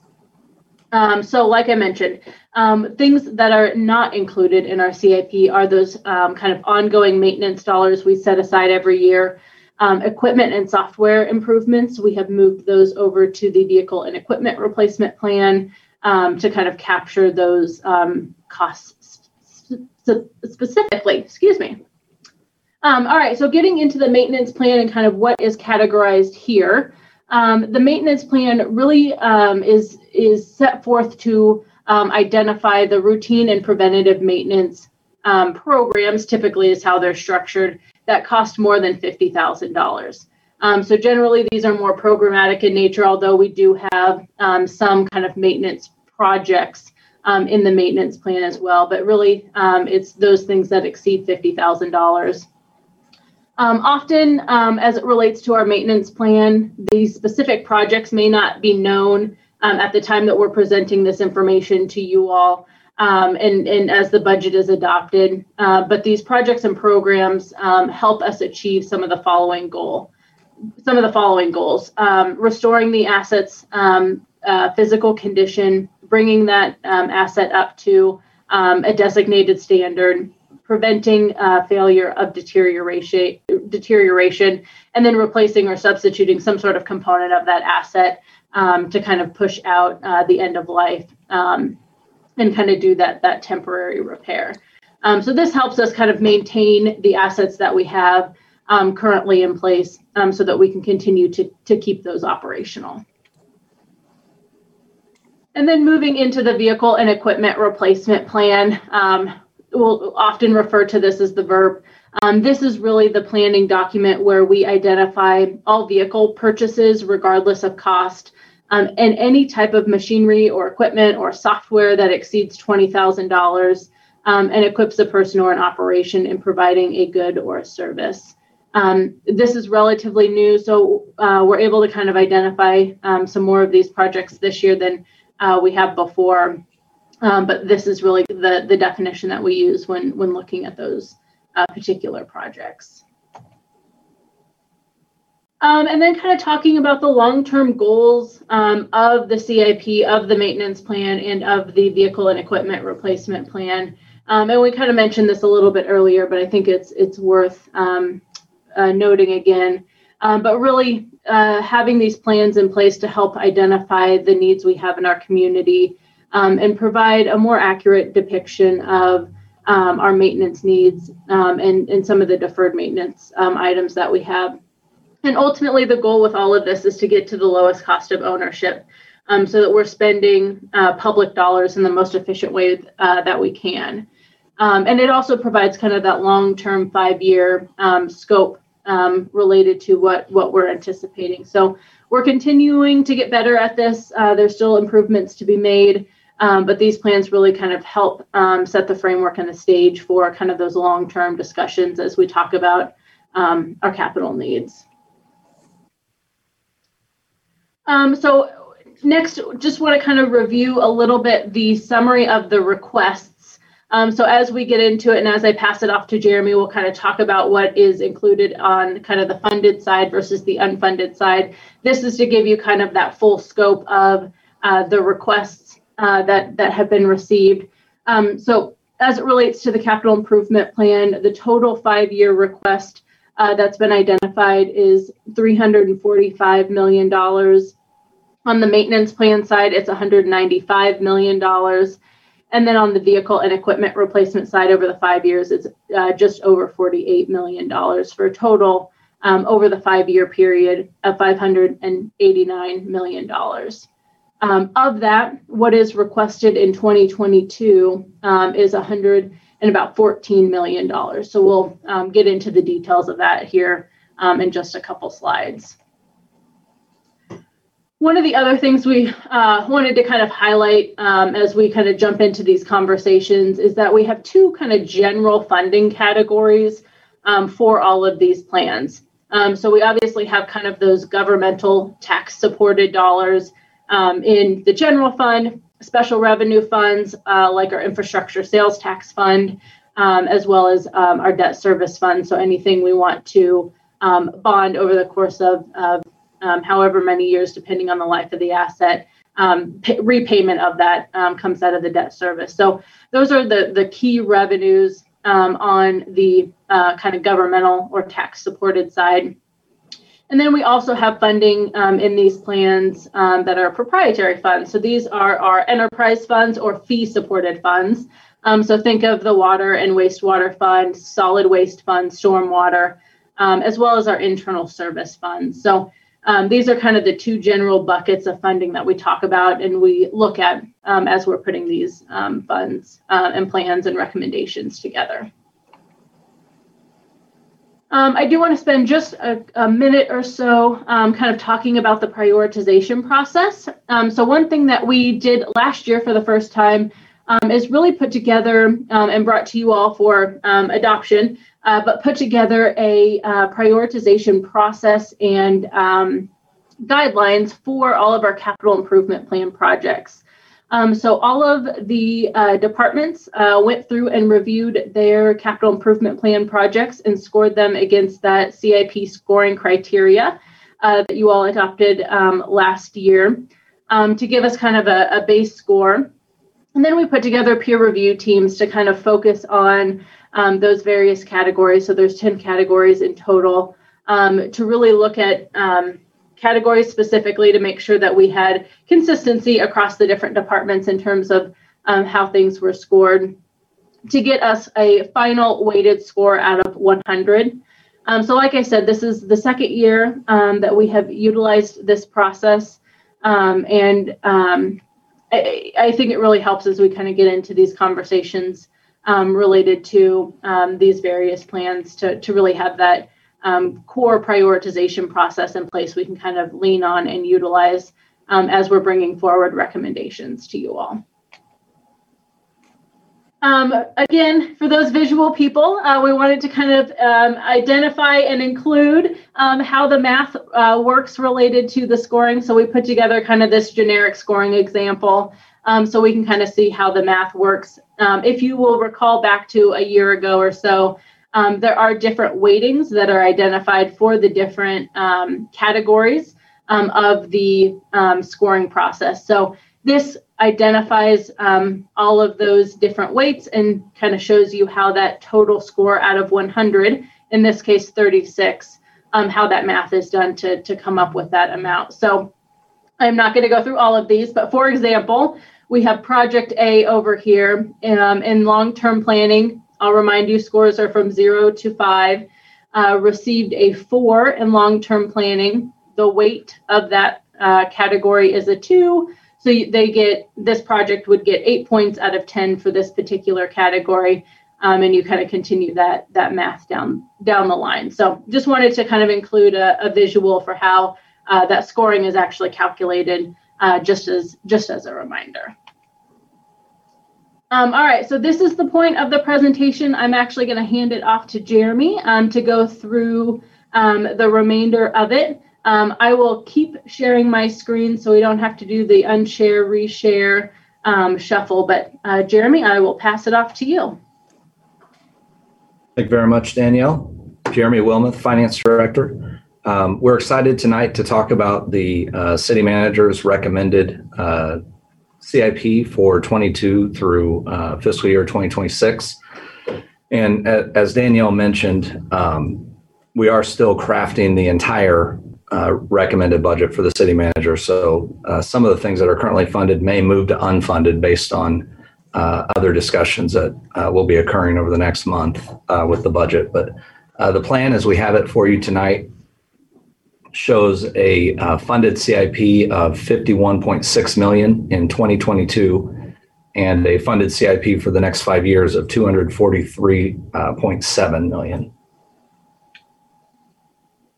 Danielle, if you want to move to the next slide, we uh, wanted to show you the CIP by outcome. This is obviously a new thing for us, so this was not in our presentation last year, but uh, as the strategic plan has been identified by the outcome areas and the commitments to support those outcomes, we wanted to show how the CIP would fall uh, for, for contextual purposes uh, by outcome area. So, starting at the top of the CIP, looking at projects that will be funded by future debt obligations. Um, the highest scoring project in that category is the Broken Arrow Shelter, which is a project to uh, make that shelter ADA compliant. It scored uh, 59 points, and uh, you know I'm not going to read all of these to you, but you can just see uh, the scores broken out by the projects. Uh, our main projects in this first category are Broken Arrow farmland and the 23rd Street um, Haskell Bridge, or from Haskell Bridge, excuse me, to the city limit line. Danielle, if you want to go to the next one. The uh, funding in that category uh, stopped at 36. So anything that scored under 36 would be unfunded uh, in the current um, projections. For the general fund, the top funded project was the youth sports complex, again, an ADA project for sidewalks and parking lots, uh, scoring 71 out of 100. And you can see uh, updating the land development code also scored very highly on this plan. Uh, a restroom replacement program uh, for the Broken Arrow Park also scored very highly. Move on to the next slide. And 39 was the cutoff for the general fund. For the infrastructure sales tax, the top scoring project was the DeVictor Park Trail improvements at 53. We also have the annual sidewalk bike ped improvement projects, uh, the Lawrence Loop from uh, Michigan to Chandra Shaw Park, and Eisenhower Draw, Drive Park uh, Trail and a play development were the funded projects out of the sales tax. The lowest scoring project uh, in the sales tax was a 36 as well. Public parking starts with the New Hampshire parking garage and closing the stairways. Uh, that was scored a 40 on our list. The uh, public transit fund multimodal facility scored a 56. There were two projects identified for the CIP and the Stormwater Fund, the Jayhawk Watershed scored a 65, and the uh, program to uh, identify and create a, a model for the stormwater system scored a 47. On the revenue bond side, the top project was the Southwest Lawrence Conveyance Corridor Improvement Project, uh, scoring a 55. And you can see we have several other projects that scored as well. I think it goes, yeah. So what we wanted to show were projects that scored uh, and were funded in the 2021 through 2025 CIP, but were now listed as unfunded in the current CIP. So you could see the cost, the difference of the score that dropped. Um, we start with the park property acquisition. It uh, had scored a 38 last year, but when it was scored this year, it dropped to 33, which put it below the line as well as Holcom Park Recreation Center expansion project, the police training uh, center facility, and the 27th Street Bridge. Um, projects that also dropped below the line were the Naismith bicycle track from 19th to 23rd and the East Lawrence Center gymnastic expansion.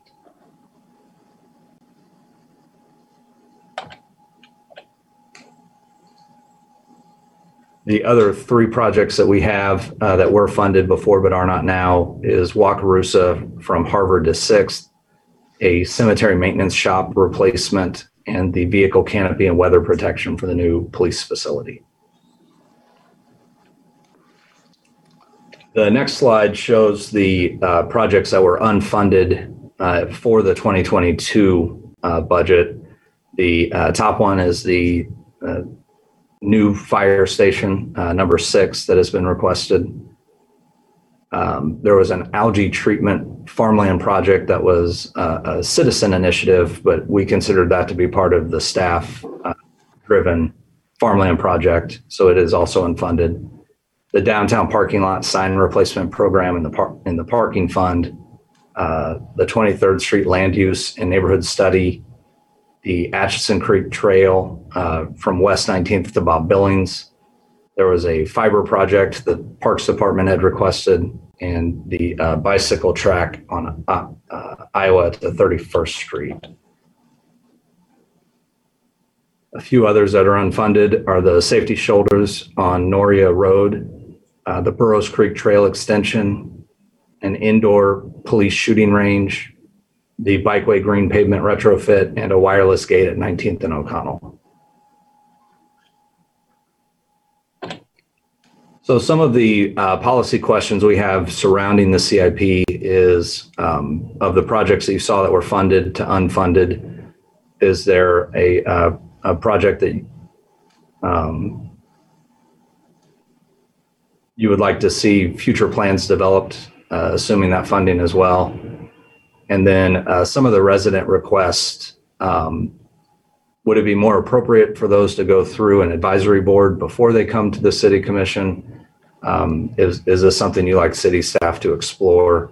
Or are you uh, satisfied with the process of um, citizens, you know, essentially creating their own CIP project and putting it in um, into the uh, request pipeline? Mayor, I, I don't know if you want to discuss the CIP before we move on to the VERP or if you'd like us to continue with the presentation.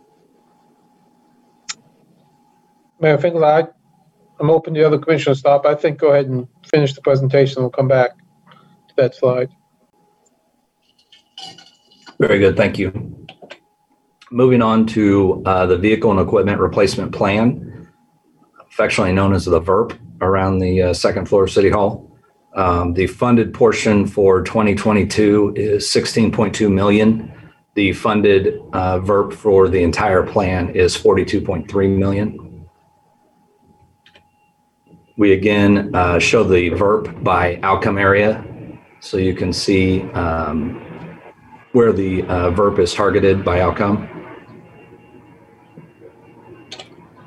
And then again, here are the list of the funded projects uh, in the VERP. The probably the the um, two most nearest and dear to my heart would be the new finance system and the new uh, HRIS system to really help all of our departments um, with reporting, uh, timely information, and better control uh, over the finances and the uh, human resources uh, functions of, a, of, a, of the organization.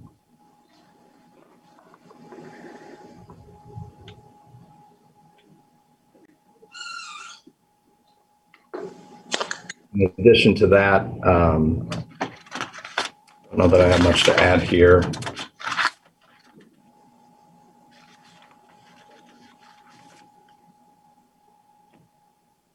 I would, Danielle, I think you can just move on. These are all the funded projects in the VERP, and the next slide, where we spend more time, would be the unfunded request.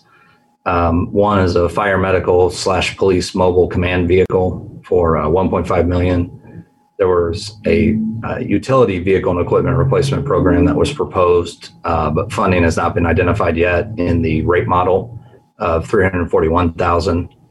Uh, solid waste had a truck also not identified in the rate model of 72,000. And then there were forklifts and uh, skid steers for uh, 275,000 total. Moving down to the maintenance plan, uh, we have 32.5 million programmed uh, currently in the budget for maintenance in the in fiscal year 2022, and a total of 159.3 million over the next five years. The uh, maintenance plan, which probably will come as a shock to no one, is primarily funded uh, or supporting connected the connected city outcome. Uh, it's essentially uh, all infrastructure, whether it be street infrastructure or utility infrastructure. And so here are the list of projects that are funded in the maintenance plan. You can see we have some stormwater projects that'll be funded through uh, general obligation debt. We have um, water projects that are both funded through debt and um, operating funds.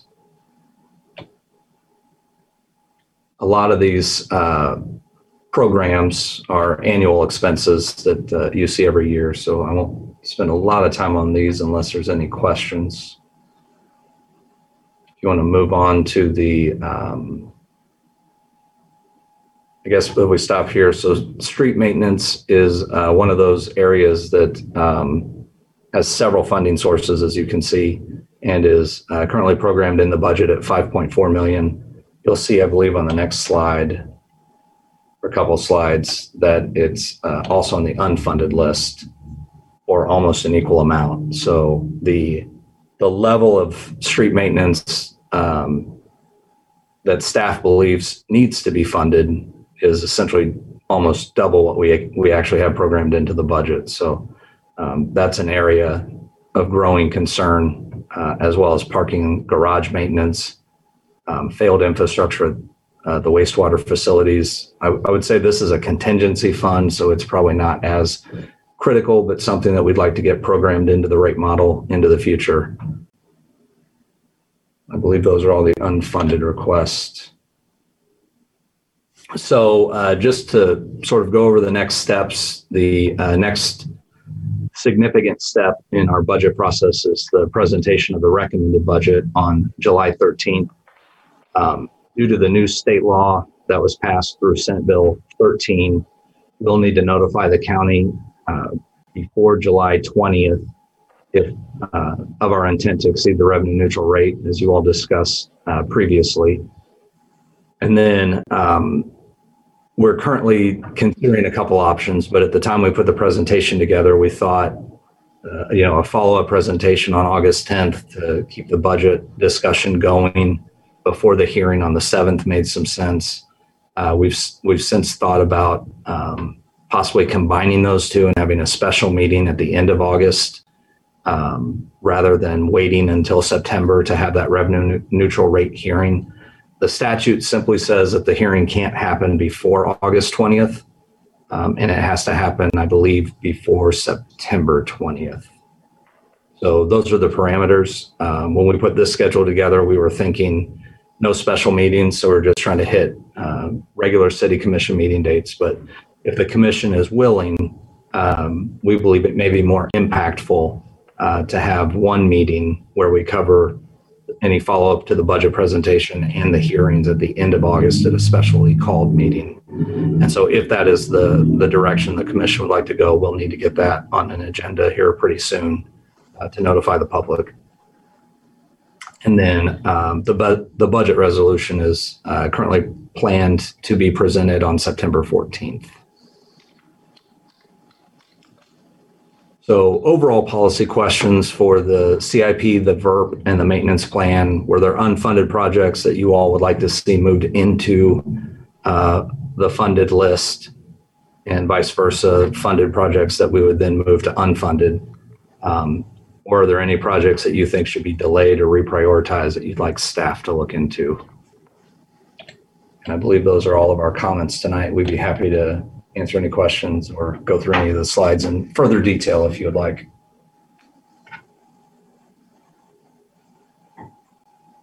Mayor Finkeldei, uh, questions from commissioners?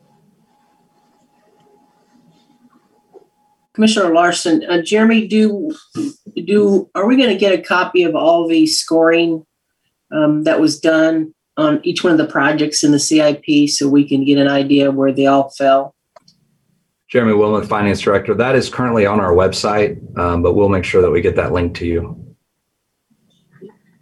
Commissioner Larsen, thank you. Also, um, do are we going to get the project sheets? I guess I hadn't had a chance to look at those yet. Jeremy Wilmoth, Finance Director. Those are also uh, out on the website. And uh, just due to the volume of them, we didn't attach it to the presentation, but I believe the staff memo has a link in it uh, to the uh, budget website. Mayor Finkeldei, yes, Jeremy, it has a link to that, to the, the budget website. Then you can get the CIP by total score, category score, and the detail sheets there.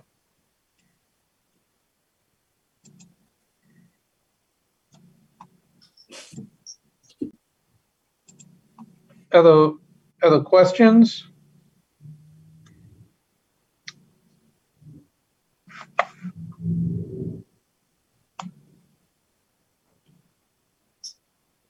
Well, I know there's some questions they want us to specifically answer, but uh, we can come back and do that in discussion.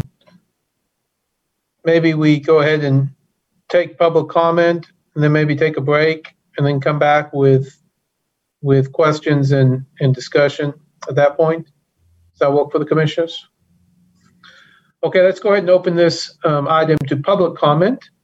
Um, any member of the public would like to speak on this item, please raise your hand using the raise your hand feature. Or if you're present, let Sherry know and she will call upon you.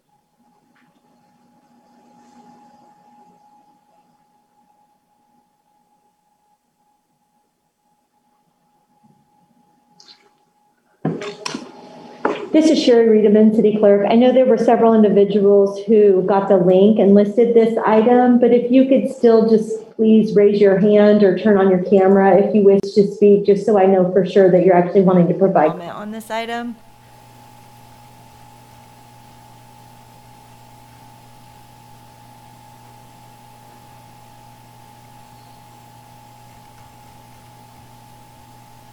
Nicholas Ward.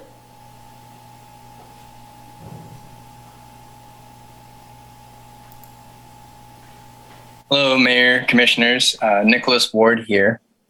Um, speaking today as a lifelong skateboarder, as one of the lead designers and builders at Edgewood Community Skate Park in Edgewood Park, and as an advocate of skateboarding in public spaces. The skate park at Centennial was remodeled nearly a decade ago, which resulted in a 50% decrease in the footprint of the skatable surface there. Since that remodel, the skateboarding community has grown significantly in a number, um, both in number and diversity. In response, a number of local skateboarders activated and became invested in a DIY or a do it yourself model by creating smaller, unsanctioned skate parks throughout the community. In 2016, we began to formalize this model by working directly with Parks and Rec staff on a protocol and a process for developing an official sanctioned site in the Brook Creek neighborhood. Since that time, Edgewood Community Skate Park has served the immediate community, especially young skaters living nearby at the Edgewood homes administered by Lawrence Douglas County Housing Authority. On any given day, you can see a great range of use and users from skateboarding and roller skating to wheelchairs, bicycles, RC cars, and as a gym for amateur cartwheel competitions. This previously underutilized space now receives more use than it ever has, and at very little cost to the city. Following up on this great success, we continued talks with Parks and Recreation, which resulted in a conversation about the long awaited completion of Centennial Skate Park. So far, a plan has been developed to finish a small portion of the remaining footprint. That work, roughly one fifth of the overall footprint, will be completed at Centennial in November of this year.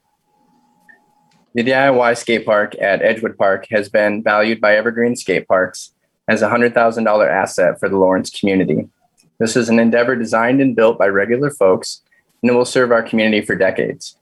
In your consideration of the CIP budget, we are asking for a similar investment from the City of Lawrence in the public skate park site at Centennial Park. The estimate to complete the site, to make it safe, and to fully realize the potential of the space requires $160,000. Parks and Rec placed this initiative in the 2027 CIP. Working together with Parks and Recreation, we have updated the estimate through consultation with a professional skate park building company and are asking that the initiative be moved up into the 2023 CIP. I want to give a great thanks to all of the skaters and supporters who have poured their love and time into these efforts, as well as to the staff of Parks and Recreation who have spent the last five years forming a great relationship with the skaters of this community. Thank you. Michael Almon. Good evening. My name is Michael Almon. I'm the multimodal chair at the Sustainability Action Network. Uh, the CIP project scoring matrix seems to have some glitches, in my opinion. It's not entirely objective. Some of it is data driven, but much of it is value driven by how you have created the matrix. So it's really only a guide and not a substitute for you, the commissioners, exercising discretion with levels of funding. Given that bicycle transportation has received less than 1% of all transportation dollars, that's really not equity. You have the option of reallocating the roughly $5 million of infrastructure sales tax to increase the bicycle proportion to what, 2 3% maybe? But for our five bikeway proposals that you have before you, you have even more options all five rated currently by staff for no funding at all. For example, project number one, we didn't propose that you spend $572,000 on the Atchison Creek Bikeway. What we propose is that you enter negotiations with Evergy and with KU for sharing that cost. After all, KU's 10 year master plan calls for a trail right there. With Evergy's substation imminent, we recommend that you direct managerial staff to begin those talks. Project two, it would also appear that the $495,000 for South Iowa Bikeway is eligible for 80% of CCLIP funding, which is targeted at projects that, quote, markedly improve the safety, capacity, and operational need of transportation. In this case, bicycle transportation, a core city service. We recommend that you direct MSO staff to pursue that with KDOT. Our Noria Road proposal is to use existing street maintenance dollars to build seven foot wide shoulders instead of the existing four foot wide shoulders that MSO is intending. And it's true that Project 4, there's no readily available funds for the Lakeview Road Bikeway unless you reallocate those infrastructure sales tax dollars. And Project 5, after your community, after, after you committed last year to $382,000 for green pavement markings, it's truly absurd that staff suggests no funds this year for just five more projects. Uh, so we recommend that you consider all of these to move them up from the unfunded category using very uh, creative and, and varied sources of funding. I appreciate your time and your work. Thank you. Sam Thomas. Hi, uh, my name is Sam Thomas. I'm a uh, skateboarder here in Lawrence. I'm also a graduate student at the University of Kansas, and I'm on the board uh, for the Lawrence Skaters Association for LSA with Nick and a few other people. Um, I'm just on here to chime in about uh, getting the uh, skate park remodel for this CIP in 2023. Um, something I've been skateboarding in Lawrence for like a decade, uh, and skateboarding has had definitely like a positive impact on my life. It's made me uh, meet a lot of new people, expand my worldviews because skateboarding has become increasingly diverse. Um, it's had had me make connections when I travel to different places because I meet people that just skateboard and that just makes the connection just that much easier. Um, something that I think the uh, skate park not only provides for the community of skateboarders by just giving you know more rideable service surfaces, more obstacles, and just you know new things to do. I think that I know that when I want to go skate somewhere else, I go skate Kansas City. I've gone down to Tulsa, uh, Bartlesville, where I went to undergrad.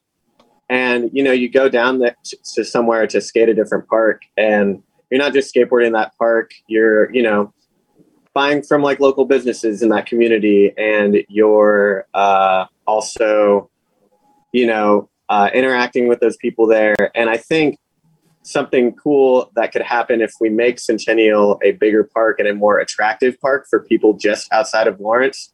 It, it uh, invite more people into our community. Uh, it would increase economic revenue for the city of Lawrence, and it would just create uh, a bigger community in the Midwest skateboarding scene. And that's just something that I think uh, Lawrence could really shine with with the you know the uniquely unmistakable Lawrence identity that we have. Uh, the skate park back in the day was the first skate park to have lights, uh, and that brought a lot of people in.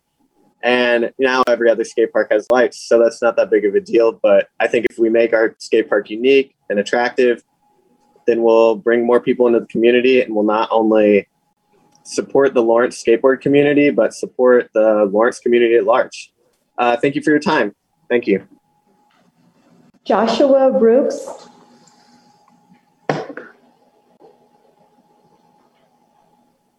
Hi. Can you hear me? Can you hear me? Now we can. Now we can. Okay. Um, I'm going to kind of leave off where Sam was about the skate park and how it could benefit in the future. Um, because actually, the skateboarding is going to be in the Olympics this year. And um, I think just having that bigger park, uh, more attractive park. I mean, people already want to move to Lawrence, but I think having that that much more bigger, appealing park, it, you know, in a sense, we're almost building Olympic training grounds now. excuse me, and um, so I don't know. I just think it's you know, it's getting more and more popular. I actually work at the at the skate shop at River Rat Skate Shop here in town, and I, I teach skateboard lessons on the side, and um, it's it's just getting super super popular, and um, I just you know there are little things that the park needs for sure. Just you know, you know cracks fixed. We got a light out. You know, little things, but definitely, uh, you know, some funding for the park. You know, some expansions in the future, like Sam was saying, could greatly benefit the community. And like I said, um, it's getting super, super popular. And during quarantine, um, our sales boosted dramatically. And I know a lot of businesses were kind of hurting in that time. So it's kind of crazy that skating, skateboarding has almost picked up since then. It's a really good social distancing sport um, even though that's slowly becoming a thing of the past now. Um, but yeah, just um, we're just asking for help, and um, you know, I think Sam put it really well, and so did Nick. So, thank you guys. Chris Flowers. Flowers.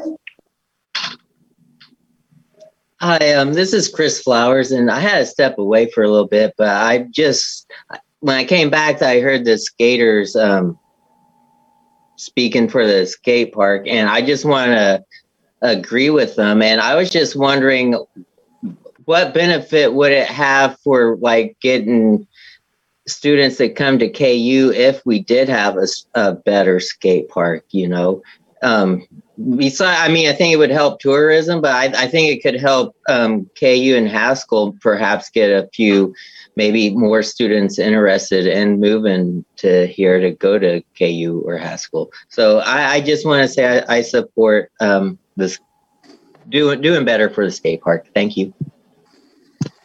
JP Redmond, Hello, can you hear me? Yes. Okay, cool. Um, yeah, I just want to say that I'm actually, um, uh, um, I came here to Lawrence 20 years, 21 years ago to go to KU because of this skate park, and um, the uh, the olders, the like Josh mentioned, or maybe Sam, or um, the the original skate park here was big. Um, we were, we were left with maybe like two thirds of a park right now, and which is kind of crazy considering the um, how how huge skateboarding has become, and um, and but you know. Um, um, all this also is not to say that we don't appreciate the help from Parks and Rec. Um, they are they've been a, a lot of help to to work with, and um, we're actually like we're really trying to to finish the park, but it will take over a hundred thousand dollars, and that's why we're we're all here today to try to get into the CIP. Um, but yeah, it you know there are people on scooters, there are inline skaters, there are roller skaters, there are bikers. Um, you name it. It's it's just uh, a really it is Lawrence's uh,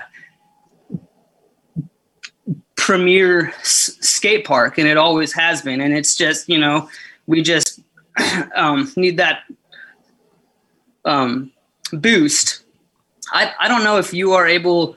Doesn't look like you're able to see uh, my video right now, but am I able to share the, my screen at all? Can I try doing that? Just real quick, I have a short video to show you. Go ahead. Says host disabled participant screen sharing. Oops, wait a minute. Try again.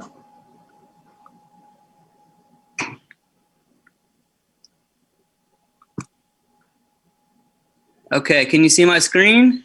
Yes. Okay. Um, so yeah, this is just um, um, an example of like um, what what the unfinished surface of our park uh, looks like and the cracks. And this is this is our our friend uh, Tracy Landis, and um, she actually uh, broke her hip just rolling over this crack right there, and that's just kind of a pretty pretty big example of uh, so that that covers like a third of the skate park and we're just left with that.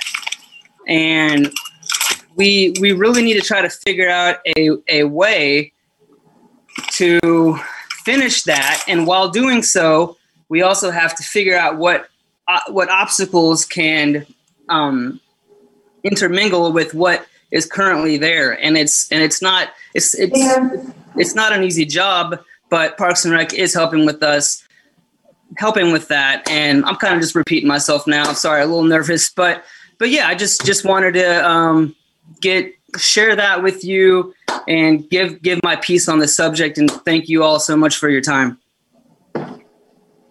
Roger Matthews.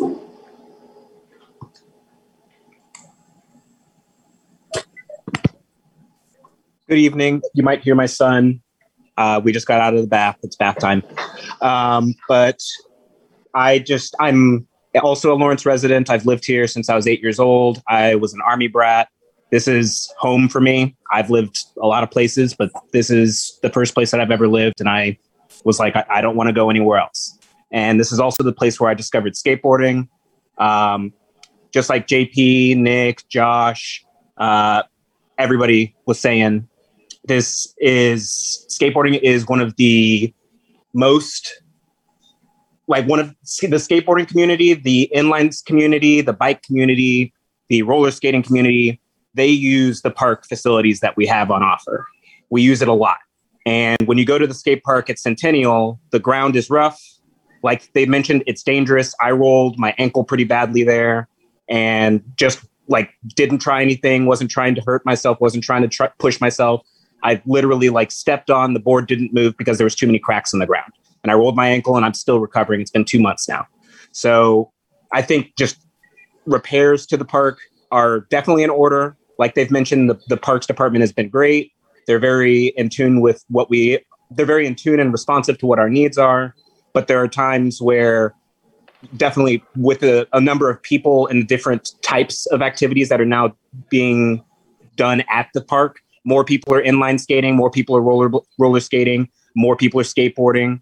Um, so with all of those things, with the fact that the park doesn't use all of its space, and because of the like need for renovation, it actually causes sort of a bottleneck issue. So people can't use that park. And I think one of the main uh, attractions of the park for the city council's point of view is it keeps skateboarders from going to places that they shouldn't, like private property or anything like that. Well, if you can't really go to the skate park and trust that you're not going to just get hurt just rolling around, you're not going to want to go to that skate park anymore. So I like I personally I don't go to it anymore. I go to the Edgewood one. It lives it, I live closer to it, but I just wanted to put that out there as just something in terms of like safety and you know driving the if you want to have something that is going to get used the skate parks are one of those things that's going to get used but it's going to be diminished if you don't have it have all of the safety and features that it needs thank you for your time Billy Barnes. Hi, everyone. Um, sorry, I'm doing this from the car, but um, just wanted to thank all of the uh, the commissioners for um, their com- commitment to the community as well as the mayor, um, all the support staff. Thank you guys for what you do. Uh, my name is Billy Barnes. I grew up in Lawrence, Kansas. Um, started skateboarding at the age of eight. Moved away. Now I'm in the San Francisco Bay Area. I work for the San Francisco 49ers, um, and it's been um, a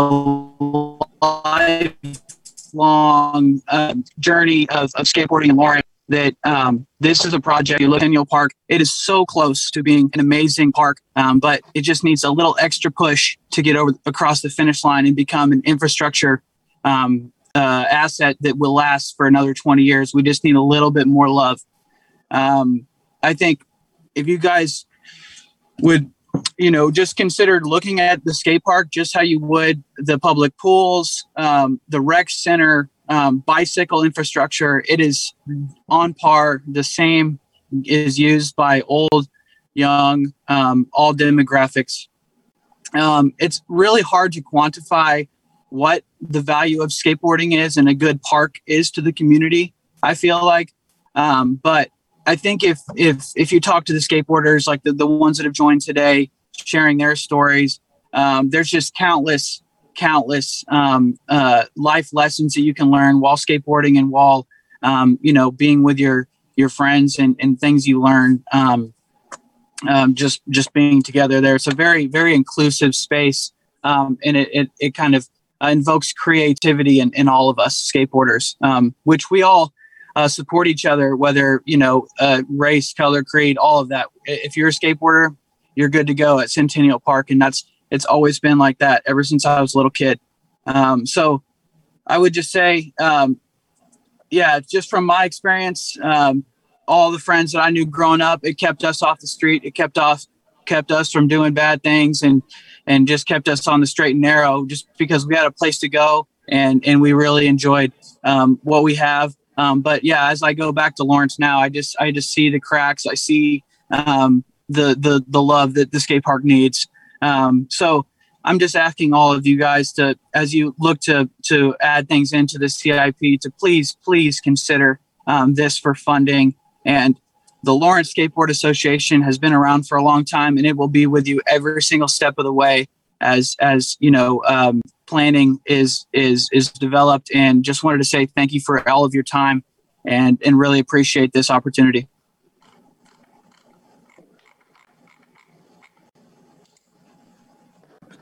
This is Sharon Riedemann, City Clerk. Is there any other public comment on this item?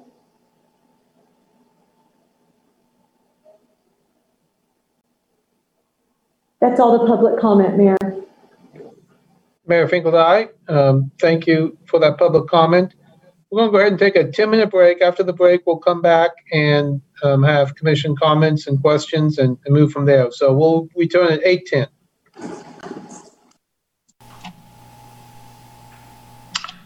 Mayor Finkeldei, we're back from our break. I'll go ahead and take roll call. Vice Mayor Shipley, Here. Commissioner, Here. Commissioner Larsen, Here. Commissioner Boley. Here. I'm present as well. We finished public comment and we'll bring it back to the commission for questions, comments. I know we have a couple questions staff particularly wanted us to talk about, but um, maybe we open it for questions first and then go from there.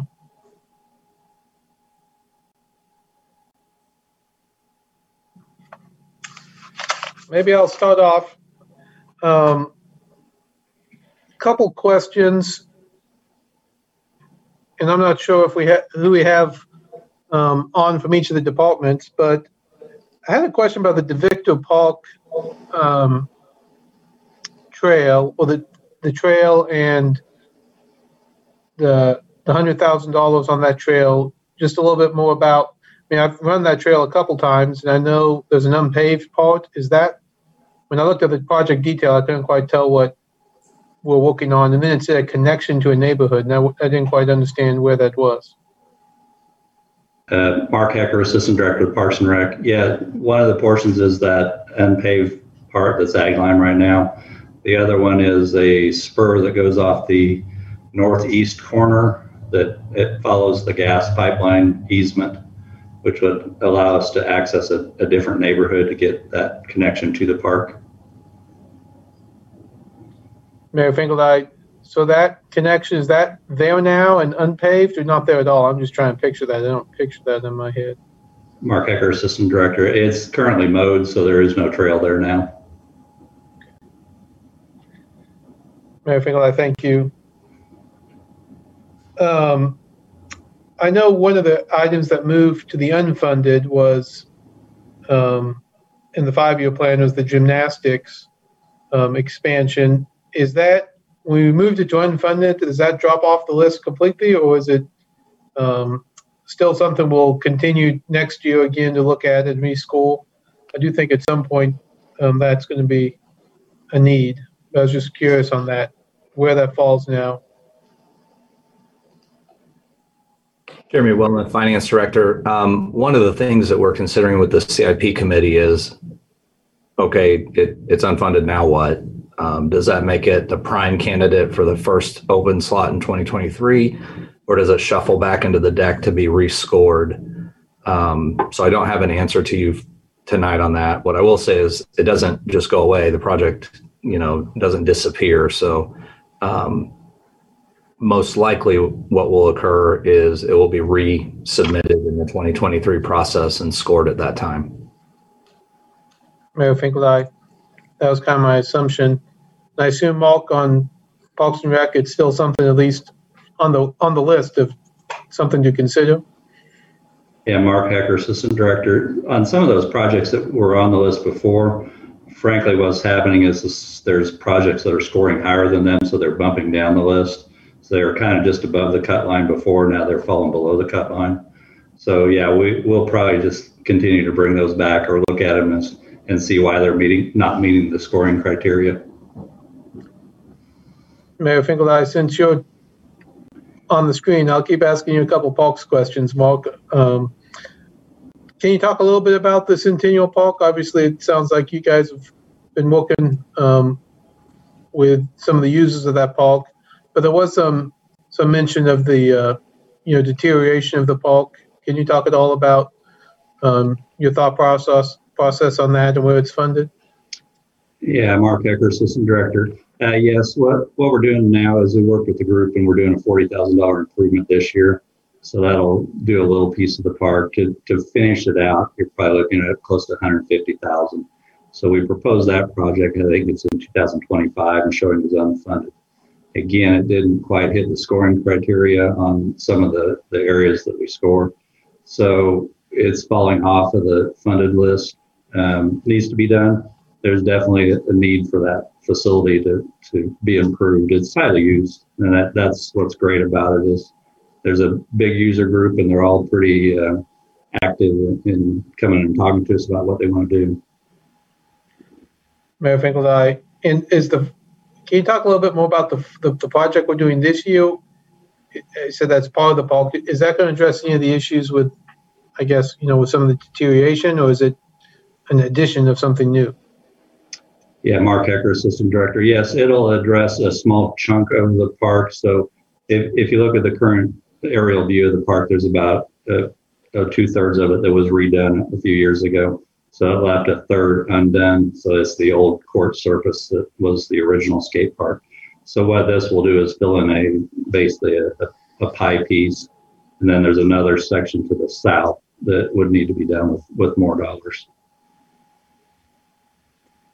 Mayor Finkeldei, thank you on that. Um, It's a question for someone probably with MSO related to, two questions, one related to the green pavement markings and one related to the Atchison Creek Trail.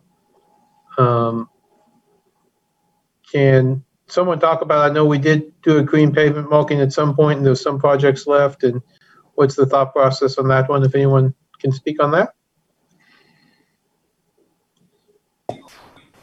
Uh, This is Melinda Harger, Assistant Director of MSO. Uh, Speaking to the Green Pavement Project, that's a 2021 CIP funded project. If you're referring to the one that's, um, you know, currently in the CIP, it's a little over 300,000.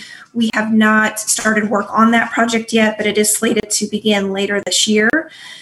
Um, that project was scored and prioritized outside of our non-motorized um, policy. It didn't go through that review and prioritization. So this year, with the resident requested projects, um, we we saw a, a need to update how we were doing our CIP prioritization and making sure that those non-motorized bike ped projects are going to, through that policy and going to multimodal. So that's why those were pulled out and unfunded at this time, so they get prioritized through that policy. Mayor I thank you. And on the Atchison Creek Trail, um, I know there is a Westall project going on. Has anyone had any discussions with either Evergy or KU on doing anything with that, that trail? To anyone's knowledge? Um, Melinda Harger, MSO Assistant Director. I will check with staff and get an answer back to you on that. I have not heard of anything, but that doesn't mean those conversations aren't happening. We do have a monthly meeting with the utility companies, so it's it's possible they've started those discussions. Mayor Finkeldei, thank you.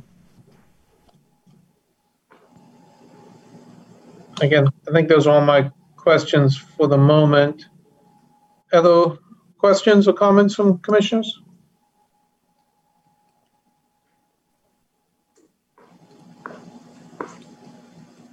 Vice Mayor Shipley. Um, um, I'll do some of the easy ones here, maybe first. Um, the Harvard and Walker six, sorry, Harvard to sixth and Wakarusa item, which is uh, moved down and is unfunded. I was a little surprised to see that because I feel like you just did that a couple years ago from Sixth Street to Harvard. Um, does anybody recall that? Melinda Harger, MSO Assistant Director. Um, we did we added that to our street maintenance a couple years ago. Um, I believe it was 2019, and um, that was to provide a mill and overlay in order to expand um, its its lifespan a little bit. But it had been in the five year uh, for reconstruction. So when we rescored this project, um, it scored lower as far as reconstruction because it received that mill and overlay. So that's why it did score lower. Great. Um, Vice Mayor Shipley, um, I'll do this first. So um, I, I really love that um, in all of these, um, staff has given us a pie chart that shows the CIP or the VERP summary by outcome. Um, but I also want to say it seems like staff might sell itself short sometimes. It seems like there are some projects here that I would put in a, in more than one category, and I I would have, you know, expected to see a bigger piece of the pie. So this might be more of a statement, Craig, um, city manager, for you, um, just to encourage staff to realize their value when they look at these um, outcome areas. Because um, some of these, for example, I would have expected to see a lot more strong and welcoming neighborhoods, um, while perhaps um, stormwater projects aren't sexy to a lot of people. Anytime my house isn't underwater, I know that I'm living in a safe and welcoming neighborhood. So just just by way again of supporting the strategic plan and your work with staff to encourage them to um, lean into it and also accept how valuable their work is. Um, I just thought I would sort of say that in general about all of those pie charts, which are very interesting and helpful. Um, I don't know, Craig, do you have anything you want to say? Uh, City Manager Craig Owens, uh, thank you. Uh, we appreciate it. We, it is important. Um, we are just trying out this tool. We're constantly trying to reuse and highlight that. So we'll continue to work on that. Um, categorization of some things that stretch across many different uh, outcomes it has been part of the challenge. So that's imprecise, but we, we try to be thoughtful about how do we how do we categorize it. Sometimes it can't fit more than one place. Thank you. Vice Mayor Shipley. Okay, now this is probably a rougher one. I, and I think this is, I mean, I, I was there when this happened. It might be a good question for um, Diane or um, Brandon, but um, sometimes when I see things categorized that are using um, the infrastructure sales tax, um, it uh, seems creative. So, could you remind uh, everyone uh, what what we can use the infrastructure sales tax for? Um, I don't know that it requires going all the way back to the ballot um, verbiage, but um, just a reminder for for the taxpayers and the voters out there what we use that money for.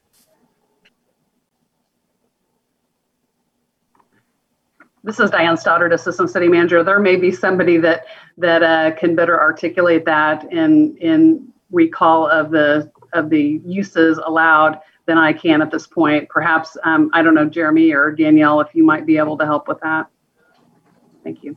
Jeremy Wilmoth, Finance Director. Sorry, I didn't want to interrupt when she had uh, asked you. Um, for the infrastructure sales tax, the uh, ballot language probably is the best place to go because it is uh, rather precise.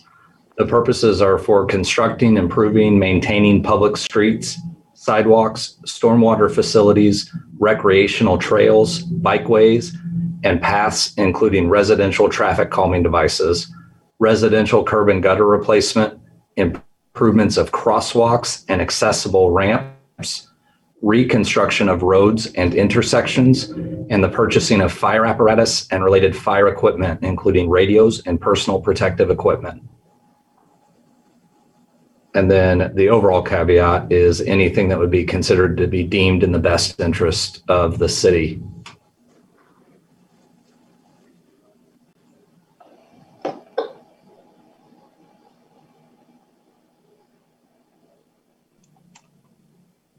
Mayor Finkel, I other questions or comments? I, I came up with one other question. Well, um, you know, I was looking at the, the maintenance, you know, maintenance versus CIP, and maybe back just use the skate park because we heard about that um, tonight. Um, what makes, for example, $100,000 on the skate park a CIP item versus something like outdoor court repair that we put in the maintenance over, maintenance fund? I mean, is there something? Is there a, a delineation there that I assume it's not bright line test, but what what what's kind of the delineation there?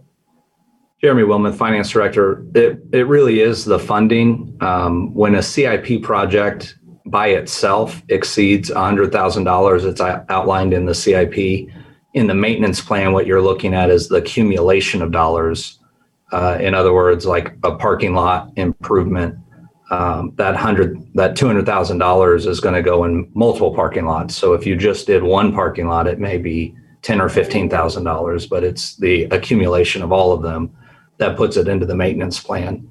Uh, you'll recall uh, several years ago there was no maintenance plan; it was all CIP, and this was really um, staff's desire, if you will, to really focus the CIP on those projects that the public is concerned about and those annual programs uh, for maintenance, those routine objects, not getting rid of them, of course, but simply setting them aside in a secondary category so that we can spend more time on the projects and those things that uh, the public have deemed important uh, on a one time basis rather than what we would consider to be ongoing. So the improvements to the skate park would be a project in excess of $100,000, and that's why it's on the CIP.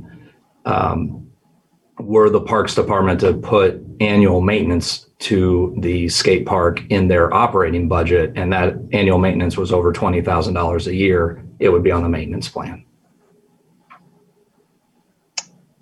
Um, Mayor Finkeldei, so I'm looking on page 71 of the presentation. So again, just trying to get a feel for this, like it talks about playground replacement, Lions and Stonegate, 175. So I guess if I divided that by two, that's two maintenance projects that aren't over 100,000. So that's why it lays, it lands on the maintenance as opposed to the CIP. Jeremy Wilmoth, Finance Director, that's correct. We're, we're really trying to keep the uh, projects on the CIP at a, at a project level, a specific item or group of items that are being repaired at the same time. And those things that we fund every year uh, with relative consistency are now on the maintenance plan so that you can see that over time. We've invested X number of dollars in the in this maintenance object. Um, it is uh, art more than science, so there's probably something that could go either way. Um, again, we're we're trying to be transparent, but we felt like a CIP with 300 projects on it really wasn't effective or helpful for anyone. And so, uh, as we talked with staff, we really wanted to see um, what is what's what's the heartbeat of the CIP. What are we trying to convey? What are we trying to help the public to understand? And so, that's really where the the VERP and the maintenance plan were born out of was a desire to uh, not just remove them so they're no longer discussed, but put them in their own category and, and understand that these are dollars that are contributed in an ongoing basis, and the CIP would be considered special funding or funding of a specialized nature. And, and as I mentioned, it's it's art, not science. So there probably are things that could go in in either of those plans, um, and we're happy to move move them around as the as the city commission directs. Mayor Finkeldei, no, I'm not, I appreciate that answer. I'm not suggesting that. I appreciate the three, um, the three funds and, and how we've moved in that direction. So I'm just trying to, I'm still new to this, so I'm just trying to make sure I understand it as we move forward. Commissioner Boley, looks like you had a question possibly? Yeah, I would just like to ask, you know, briefly about the uh, decisions on relative funding among the various groups, the capital improvement plan, the uh, VERP, and the maintenance. How, how did you come up with the levels of spending for each of those plans? Jeremy Wilmoth, Finance Director. Um, candidly, we haven't really um, spent a lot of time focusing on those three levels. Uh, we're we're relying essentially on the historical levels of spending that we've had. As we continue to refine the CIP, the VERP, and the maintenance plan through the lens of the strategic plan, I think that's when you'll really start to see some targeted focus to ensure that um, we're effectively maintaining items, uh, maintaining equipment, and then tackling those special projects as they come along to achieve the outcomes identified in the strategic plan. What period of time do you think we'll be um, engaged in that effort from going from historical to, uh, you know, more of a, uh, I don't know, a, the different approach you described? Jeremy Wilmoth, Finance Director. Um, we we started that effort this year. Um, it's a Herculean task. And so I would say, uh, without putting myself in a box, over the next two to three budget cycles, we really should see the complete transformation of uh, historical budgeting practices into strategic, uh, programized, uh, focused budgeting strategies. Commissioner Larsen, I'm thinking along the line of street maintenance um, program uh, under the maintenance. I see you got $10 million or $10.4 million, and, and, I'm sure there's other areas where there's monies. How does that amount um, relate to our ability to, to start to get on top of our maintenance needs, our historical maintenance needs? Jeremy Wilmoth, Finance Director, I, I think I'll defer that to the MSO as I know they're uh, in that process of scoring the assets, uh, the road assets.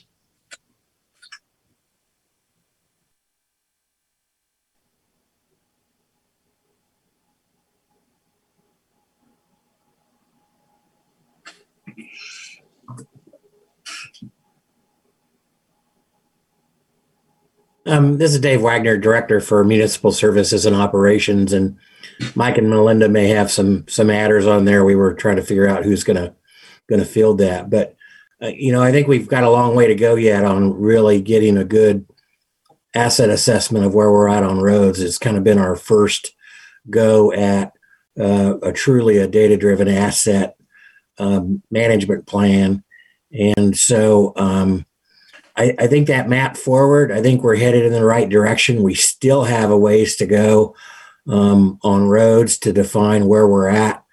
Um, it is probably further along than any of the other assets we have. Um, and I don't know if Mike has more to add to that about where we're at or, or Melinda might on the actual plan. You know, I think uh, kind of as Jeremy mentioned, I think as we're moving forward through that, every year will be better than the next as far as where we at are at in accuracy of what the need is and what the strategy ought to be with how to get the best uh, outcomes for the least amount of money, which would include, you know, it's moving us towards that overall goal of the, the lowest cost of ownership. Um, so I don't know if Mike, if you've got some uh, added to that that's um, uh, more specific. Sure, Mike Lawless, Deputy Director for MSO. Um, we had done a, a our predictor model um, similar to what we did with the the water main model last year, and we plugged in our proposed funding, um, and it came out that to maintain our uh, PCI, um, we we need about 10 and a half to $10.9 million a year um, to maintain that PCI um, kind of in the area that, that we want to get to. Um, so we haven't we haven't had a chance to go back and rerun the model with the lower funding um, to show what that you know kind of what the differences are, what it does to the PCI over time. Um, that's something that we'll need to to plug in and and show what happens. The the issue, not the issue, but the the hard part about the model is just doing one year, you kind of have to project that out for multiple years to see anything change because just one year of funding by itself doesn't doesn't shift the PCI greatly in one direction or the other. It's that sustained long term either funding or not funding um, and so what we'll just need to do is go back and plug that in um, and look at, let's say that that five point four million dollars that that was in the CIP, and then do that over a number of years, and then we can get a better idea of what does that do to the PCI over time. Uh, Commissioner Larsen, thank you. So you said that you felt 10.4, 10.5 to 10.9 million a year is is necessary in order to to have a foothold, a good foothold on our maintenance street maintenance program. Is that correct? Correct. So I'm seeing this year we've got 10.4 um, in our in our CIP, and going forward for the next five years, we've got a total of uh, or four, yeah, five years, we got a total of $56 million. So do you believe that, based on what you said, that the $10.5 million a year is adequate funding in order to get start to get on top of this maintenance program? Um, yes, that's that's the maintenance program. We'll still have, um, and and I'm not right off the top of my head. I can't remember if that includes um, reconstruction dollars or if it's just maintenance dollars. And so I, I need to go back and verify that um, through the model. Thank you, Commissioner Larsen. Thank you. Jeremy Willis, Finance Director. Sorry, if I could just add, um, that includes a $30 million unfunded component. So the looking at the CIP by project um, is helpful for context, but I think looking at it by funding sources is also helpful. And um, 30 million of that uh, of the street maintenance is unfunded currently. Commissioner Boley. So the funding that's um, being recommended for the street maintenance plan is essentially based on historic spending rather than uh, the strategic plan per se. Finance Director Jeremy Wilmoth, that, that's correct. Um, as, a, as I mentioned, we're we're working our way toward um, con, um, converting the budget, if you will, to being programmatic and uh, focused on delivering the strategic plan. Um, and, I think we're making great strides that way. Um, but that's a a very big lift for one year. So um, especially in a, a, year coming out of a, a, pandemic where revenues are still um, relatively flat. This is Commissioner Ananda. I want to start by thanking all the skaters uh, who came here tonight as the parent of an 11 year old who really loves skating and a um, seven year old in my house who is starting skating lessons this summer. Um, safety is really important um, in those spaces. And I just I just really appreciate um, that there are folks who are organized and working with Parks and Rec um, to make that as safe as possible and acknowledging, you know, the budget piece. I'm glad that there are some dollars going toward that because I think it's really important. So thank you all for taking the time to do that.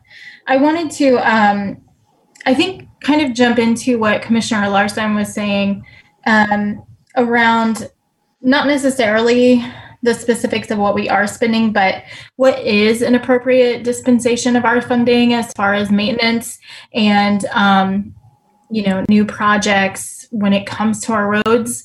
And you know what is what is best practice around that? Presumably if we are being effective most of that money would be in maintenance um, with few projects that are new unless we're growing um, which of course we always are. So I'm just curious if there's any kind of big picture best practice information out there for what we should be looking toward um, and moving toward.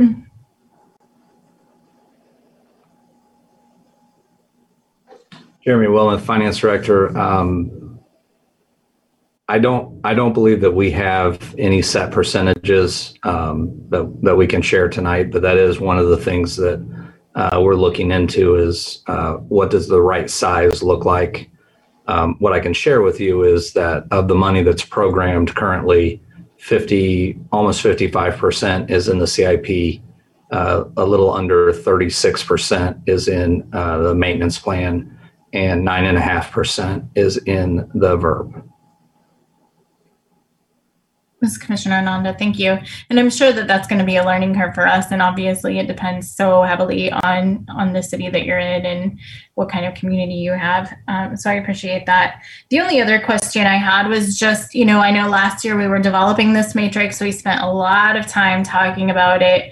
Um, so it's very delightful to have seen that implemented and not be the focus of this conversation. But, you know, you've mentioned that it's going to take time. It's going to take time to get good at this and to practice this. And so I wanted to ask generally, and maybe it's not a question to answer tonight necessarily, but you know what what are some thoughts about moving forward with this matrix do we feel like it's effective do we feel like staff wise it reflects you know our strategic plan and moving forward Jeremy Wilmoth, Finance Director. I'll uh, I'll start that, but I welcome uh, anyone else on the uh, team who'd like to to chime in as well. Um, the way the uh, the process went this year was that the requesting department scored the project uh, in light of the strategic plan, and then it was peer reviewed by other uh, stakeholders within the organization. you know, sometimes from the same department, sometimes not, but there were teams set up uh, that essentially looked at just one or two of the criteria and uh, ensured that there was no bias or, or there was no uh, misunderstanding with the criteria and the score that was given um, by the uh, rating department. And so I believe that process is uh, is solid and um, can it be refined? Sure, anything can be refined. Um, probably where we we'll want to start focusing more time is on the weighting of those projects and ensuring that the weighting uh, that is used is in alignment with the strategic plan. Um, I would say that would probably be the most impactful way to ensure that the scores uh, stay true to the strategic plan. This is Commissioner Ananda. I guess a follow up to that would be then do we have plans for measuring outcomes on that and, and how that is aligning with the strategic plan? Jeremy Wilmoth, Finance Director. I'd say that the measurement will be on the KPI side um, and how these projects help to move the KPI needles, the key performance indicators. Sorry, I know everybody doesn't like acronyms and I usually make fun of other people who use them, so that's my fault. But the key performance indicators uh, per um, measurement that we've outlined in the strategic plan, um, that's that's essentially where the rubber is going to meet the road. No pun intended, or or maybe intended. I don't know. It depends on which project we're talking about. Um, so th- that's really where we look to see the performance and make sure that as uh, Dave Wagner mentioned earlier, that lowest cost of ownership is one of the key critical success factors, one of the key performance indicators. Um, and so we should see that drive down cost over time. Ananda, thank you. I think that y'all are getting me real excited about seeing the report on those KPIs and and how we en- engage fully in this strategic planning, priority budgeting process. I mean, um, it's kind of magic if it works and it's really exciting. So thanks for your work on that. Mayor Finkel has a follow-up question, maybe lead us to a couple of questions you presented. How about a a a citizen initiated um, CIP project? Do they weight it themselves and then someone look at it, or is it come in and weighted by who? Jeremy Wilmoth, Finance Director. Um, we we left it open to the uh, applicant if they wanted to try and um, determine what the cost of the project may be, if they wanted to score the project. But ultimately, staff uh, took the information that was presented in the project and developed the assessment that you see tonight. Um, Mayor Finkel, I guess I was curious, does do you hand one project to Parks and Rec and one to MSO and let them score it, and then does it get checked again by that other committee, or does it go just to the other committee first to score? How does that work? Jeremy Wilmoth, Finance Director. Yes, we uh, look at the intent of the project that was uh, submitted by the citizen and uh, give it to the department that would most closely be represented uh, in the work that they're asking to be done. So, road projects would go to the MSO, park projects would go to the Parks Department, et cetera. Uh, they then score them along with their other projects, and then they're all peer reviewed. Think I thank you on that. So one of the questions you asked on page 56 of the report was a possibility of maybe having an advisory board look at some of those. I mean, based upon that question, are you? I guess I read into that question and maybe you're not completely happy with the way the process is working, or is that just an open-ended question on how we should handle that? Jeremy Wilmoth, Finance Director. Um, I believe from a staff perspective, we feel that uh, some of these projects, uh, I think the algae project would probably be a good example of one. Um, citizens are concerned about it, which is great, and we have a staff project as well. Um, so instead of creating two competing projects, if it went through some kind of process where they you know, could learn about what we already have in the in the works, um, we may be able to come up with a better model moving forward. Um, you know, we we have a process already in place that uh, Melinda mentioned, um, where the uh, non-motorized transportation projects are are vetted through a process, and so uh, the the question, I guess, is is that a more appropriate place for all non-motorized projects to start, or uh, should it be up to essentially the citizen to either go that route or just bring a direct project to you through the CIP process? And um, I guess our concern is that when we bypass those processes or when we will look at projects um, outside the um, context of the budget, then we're really providing a different level of uh, recommendation. And um, it seems that in in all fairness, the, the projects that are going through those processes, that making sure that all the projects of like kind go through those si- similar processes would be best for everyone because then uh, we're now starting to com- you know compare those projects with other peer projects score them and weight them in light of the uh, the other projects, um, so that we don't run into an issue where um, you know a, a, project that may have um,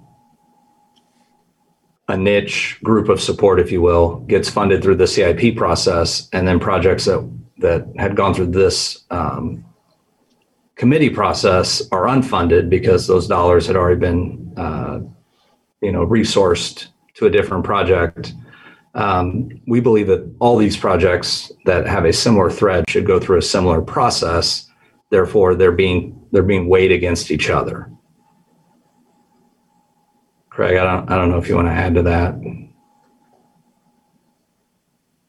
City Manager Craig Owens. Um, it, we just want we just want good integrity of the process so that we have the consistency of all the projects rating kind of the same way. At the same time, it's a wonderful um, feature that we hear directly from community members because we don't always catch everything. Um, hopefully, they come in at an early early enough stage and we get it in the system, and then it can be something that's undertaken. So it was just another idea to see if if there was some idea on from the commission standpoint if there's any value in having um, some process modification just related to the directly brought forward uh, projects. Uh, but you know, I certainly also want to um, elevate uh, Mr. Almon's uh, comment that it's not a perfect system. These scoring rubrics and these systems, they try and, and put a, a, uh, a certain science to this, but sometimes it just is a it's a, a political judgment, and that's appropriate. So we certainly respect that, and there's there's some percentage that um, will that's the, the catch-all to help us make sure it's the right thing for the community. So I, I think this was on put on here just to um, recognize this is a new a new process, and if you uh, see like we do that there could be some improvements. We'd love your feedback, but if, if you think the way that we're handling these uh, should run its course a couple more years, and, and that's great too. Mayor Finkeldei, I, th- I think that's helpful, and I'm certainly interested in other commissioners' thought. I, you know, I do think, as I was thinking about that question, you know, we did send out a, you know, whatever, an email blast or, you know, a public a press release that said, "Hey, anyone who has a you know a CIP project, please bring it forward to us." Which um, you know I understand, and, and, I guess you know, Craig, as you said, kind of makes sense. But I also wonder if, like you said, there wouldn't be a better point in the process where we send out a press release right before multimodals working on something. Hey, anyone who has a bike ped project, bring it to this committee or Parks and Rec board. If you have improvements you want to make to the park, to the PALC system, bring it to the PALC's board, and do that in advance of sending something out that says, again, maybe not eliminating that aspect of it, but getting some of those projects um, talked about at a at an advisory board level or at a staff level. So again, they can be weighed against others. I could see being a beneficial uh, process. And then when you get to the end and you ask for CIP projects, that haven't been through that process, as you say, it kind of they're on an uphill battle at that point, and so it seems like the earlier we can get them in the process, the better. City Manager Craig Owens. The, the other thing I'd say is we hope that um, we're adding things to year six. You know, we're adding things at the end so that there's the you know capital investment shouldn't be a surprise. Uh, they should very rarely be a surprise. And we have a five-year uh, CIP so that we, you know, we have some time to plan and to prioritize.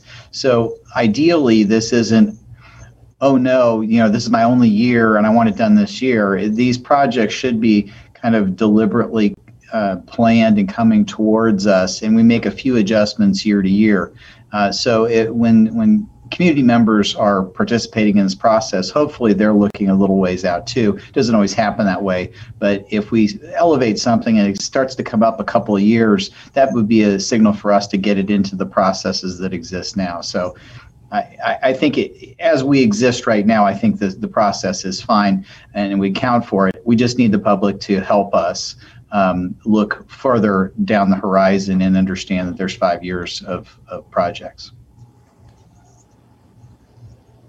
Mayor Finkel, any other commissioners want to comment on that particular issue?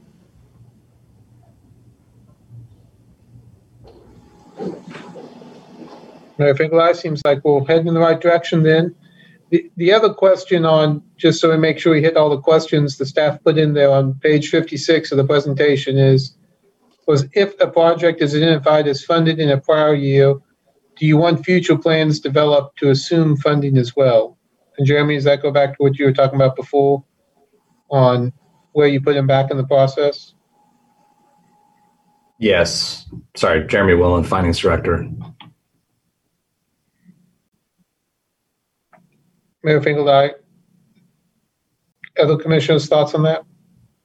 This is Commissioner Ananda. I think that, like Jeremy said, those aren't going away. Um, certainly, the need is likely to not go away. So, um, maintaining that somehow and ensuring that we weigh it on an annual basis, uh, I think is important, unless it becomes an obsolete project through through some other event or action.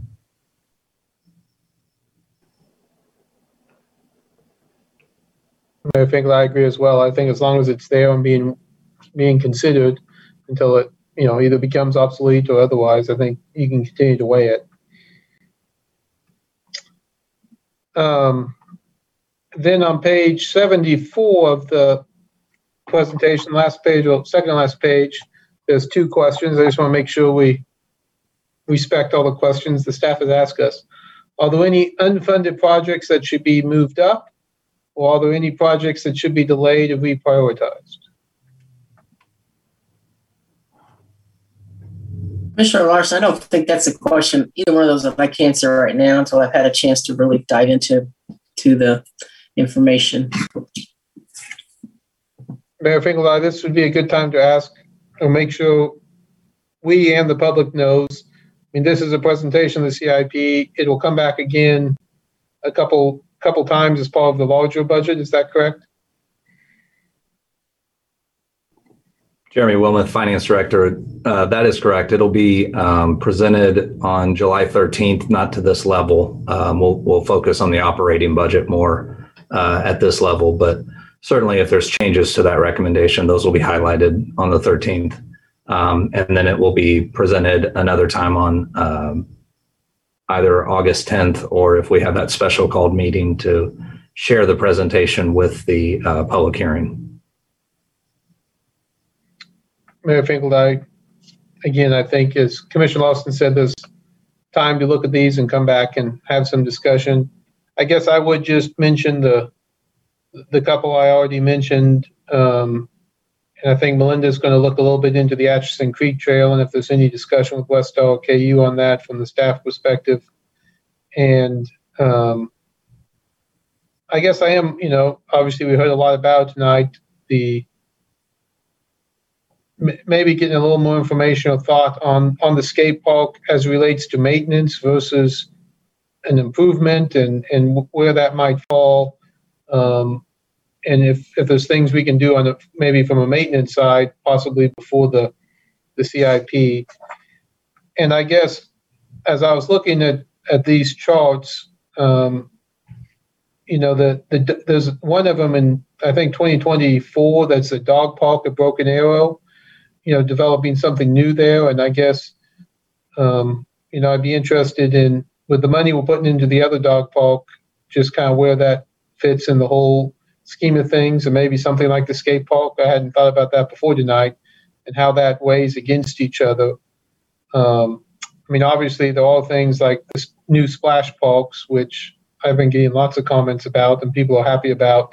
And those are new new facilities that we're putting in.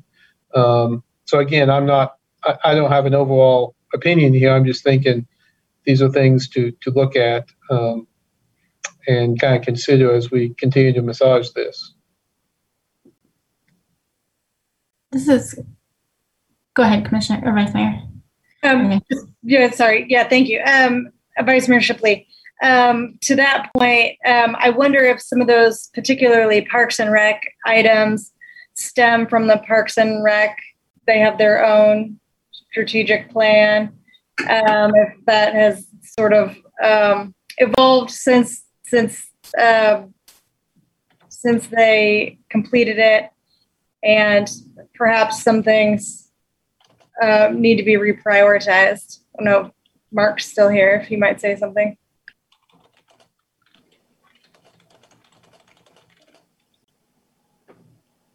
Mark Hecker with Parks and Rec. I think there's always opportunities to kind of put skate park in, take dog park out, you know, that sort of thing is, is if priorities are set that way, that's the way we can go. A lot of what you're seeing is how it's scored out. So I think this review is good that if there's, there's a will to do a different project, take this one out, put that one in. I, I think we're always interested in, in hearing that conversation. So in our opinion, all of them need to be done. So. This is Commissioner Ananda. I think that I have a broader kind of community community organizing question. If let's say you know there's an employee of River Rat, if they commission a T-shirt to be made, proceeds of which go to the fund to um, improve that park, is that something that the city would be willing to, if there are those kinds of specific projects that are independently funded and community organized, is that something that would move that forward or no? Derek Rogers, Director of Parks and Recreation, and we've had a very, uh, very good collaborative uh, working relationship with the uh, the Edgewood and the Do It Yourself Skate Park and the Centennial Group, the Lawrence Skate Association, LSA. And that's how a lot of this has gone in uh, shared costs and fundraising and volunteering work from those organizations. So having a working relationship where um, where the organization is, is involved financially uh, definitely uh, piques our interest in gets helps get priorities on some of these projects. Commissioner Ananda, thank you. I think the community organizer in me sees potential around some of those, particularly Parks and Rec projects, about which people, very niche groups, feel very passionately about things that are very important to them. And, and that's just a nice opportunity, too, I think. Vice Mayor Shipley, um, Derek, perhaps you can remind us of the number of partner organizations that Parks and Rec works with, uh, from uh, donating trees to benches to um, I can't remember what the number was, but I've I've seen the list, and certainly Parks and Rec um, has lent itself very well to working with partners in that way. Absolutely. Derek Rogers, Parks and Rec Director. I, I did hear a, a number the other day 650 nonprofits in the city of, of Lawrence in our community. Um, we touched quite a few of them. And, you know, when you start talking projects, you start talking dog parks and community engagement. Uh, I think there was a petition with over 1,200 or 1,300 names on that petition. So, um, every organization is going to uh, work hard to help get their projects done. And um, there's going to be times we agree with our organizations and other times that we may not agree, but uh, we'll always continue to work with them and look forward to those opportunities.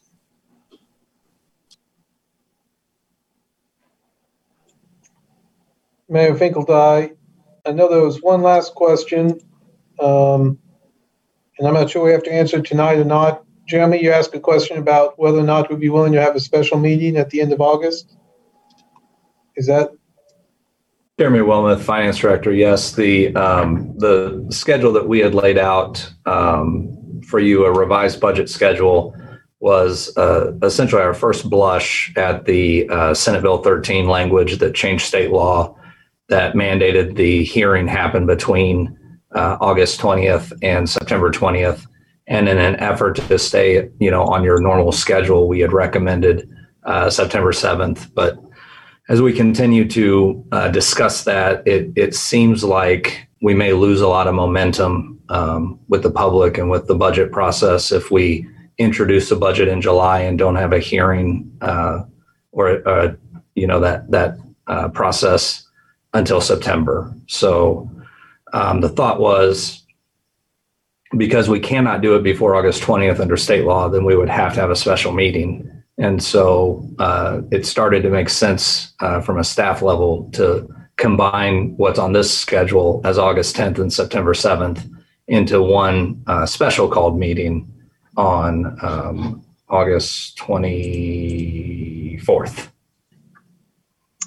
Mayor Finkel, I noticed, yeah, that is a, a quirk in the schedule that August has five Tuesdays. Probably won't happen every year that we have this, that August 20th to September 20th falls in between quite a few of our meetings.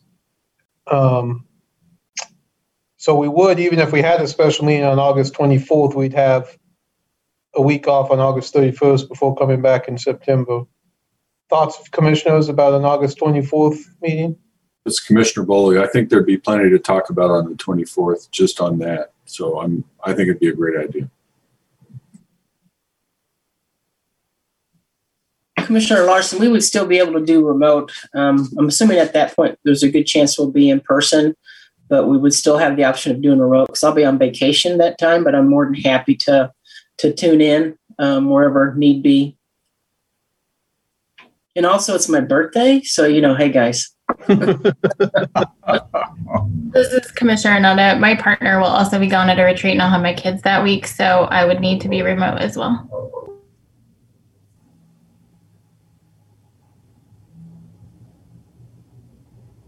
This is Commissioner Boley, it could make it easier for social distancing at, at City Hall.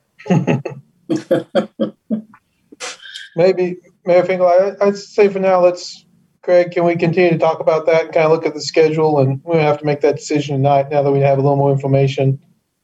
Um, and maybe talk about that and bring it back. Well, I guess we don't have a, no, we have a meeting next week, right? Yes, City Manager Craig Owens, um, we, we absolutely can, but we, we can't lose too much time because we've got to get all our notices published and, and just understand where all those things are. This is a whole new process that, uh, with the, the state legislature laid out for us. So we just want to make sure that there, there's no errors and, and we get plenty of margin on making sure this is all done right this first year out.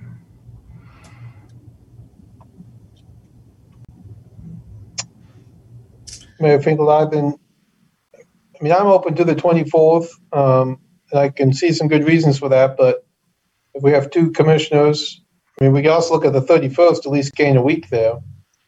How about the 31st? Would you guys, it's not Yeah. Commissioner Olson's birthday on the 31st at least. I'll still expect cake. At least, uh, so if we look at Au- August 31st, that would uh, buy us at least a week there. I Jeremy, think that'd be fine look too. Yeah, that'd be great. So, Jeremy, do you think that helps accomplish some of that? Jeremy Wilmoth, Finance Director. Um, certainly, we think that uh, anytime we can, um, you know, allow more time into the process will be good for uh, for public engagement as well. So, um, if the 31st works uh, for the commission, we'll make sure that we update our calendar and uh, we'll get a little bit more information in the city manager's report with that updated calendar at your next meeting. Mayor Finkel, I thank you on that. I think that sounds like it works best. Okay, other comments on the CIP before we um, look back at what our actual action item is here? Um, Is it just to receive it? Let's see. Just to review it. Yeah. Review it. So no necessarily action to be taken. Any final comments? Yeah, Commissioner Larsen, I just like to thank staff for the information they presented to us or gave to us, the spreadsheets that we can work off this year, which are just delightful. Um, ability to sort and pick and choose what I need to look at. I really appreciate that as as well as um, um, Danielle had given me a table of contents to kind of work through some of the documents. Um, I'm really looking forward to going through it all. And we're just getting better every year, I think. Thank you. As Commissioner Bullitt, I'd like to just second that. I thank you so much. Mayor Finkeldine, yes, thank you, Jeremy, Danielle, all the, all the staff. I know there's a lot more work to come on the budget and otherwise, but I certainly appreciate it. And thank you for the folks who, who came tonight and, and know that the project, so we're going to continue to discuss them and continue to look at them. And uh, um, please stay tuned. Okay, that concludes our regular agenda. It is, we'll now move to commission items. Are there any commission items? Yeah, Commissioner Larsen, I have an item. Um, I think it was last week we had, or there was a project on the, I think it was the consent agenda about a cost overrun on a on an engineering engineering project where the uh, engineer's estimate um, did uh, was lower than what was um, the bid came in at. And so we were we approved that um, project to move forward. But when I started doing the research on it before the meeting, um, I tried to find it in our CIP, and I couldn't find it in our CIP, our current CIP. So I asked staff about that, and they had indicated that the um, project was an older project. It was in past CIPs, but I didn't realize that when we're still authorizing money um, for a project that that project wouldn't be in, in the current CIP. So I'm curious as to um, well, I think there's a transparent possible transparency issue there that we're we we're not seeing all the projects where money's being um, spent in a current year, um, but yet we can't see that on the CIP. So I was wondering if there's a way that we can um, somehow get a list or, or, work with a list going forward as to what projects we're working on that are not in our current CIP, but yet we're spending money on those in the current years or what it looks like money to me. Jeremy Wilmoth, Finance Director. Um, if I could harken back to your last comment, Commissioner Larsen, where you said uh, we're getting better every year. I'd say that this falls under that context that um, our CIP, candidly, is a, a, very cumbersome document, as you all have seen. And um, making changes to it throughout the year is not something that we can do. The software doesn't have the ability to have a original and amended. It simply overwrites whatever is currently in there with a new one. Um, so we as staff don't feel like that's uh, a good process uh, to follow. What we have discussed with the CIP committee uh, is creating a memo um, that we would attach to the quarterly budget adjustment that would show any changes to the CIP that occurred uh, in the prior quarter. Um, we would then post that memo on the on the CIP page so that uh, people could see the adopted CIP and then they could look at the changes that occurred over time. Um, with the specific project that you mentioned, I think the, the, the challenge that we've had as staff historically has been bonded projects that um, you all, the city commission will will authorize a bond resolution that will authorize a project. Bonds will be issued, um, and then it essentially just goes into the ether. And so what we're trying to do is establish a way to to ensure that that doesn't happen in the future. Um, unlike the cash funded projects where um, appropriations are required annually uh, of the bonded projects. Once they've been approved there there is no requirement that they be reauthorized every year. So we believe that that memo uh, as i outlined is is probably the most efficient way to address that at least until we get uh, a different software alternative. Okay. Commissioners thank you very much This is Commissioner Ananda. Um, I wanted to kind of come back to our Citygate. And I'm sorry, my internet connection is unstable. Sorry, I'm freezing. I know my internet connection is unstable. I apologize. Um, I wanted to come back to the Citygate report that we received um, and talk about the possibility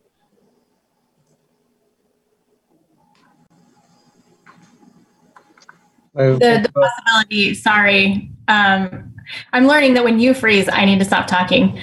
um, the possibility of continuing our conversation about our role as a commission in in that um, because not all of that falls under police, the 12 items that were brought last June.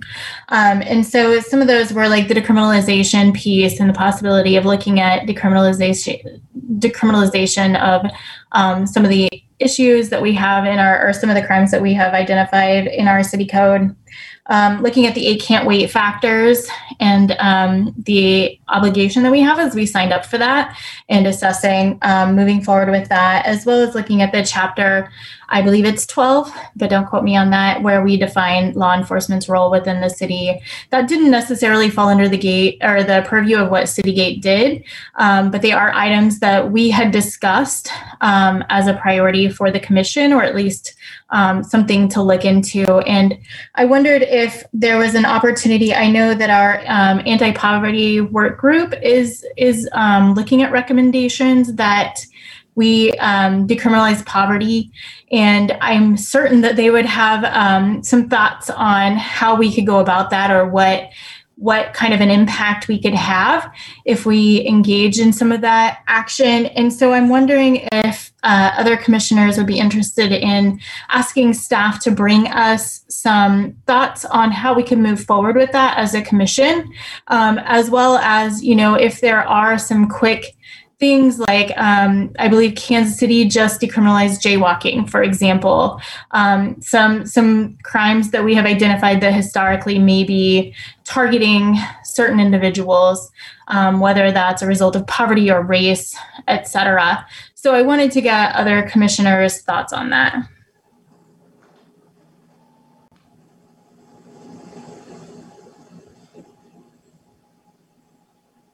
Go ahead.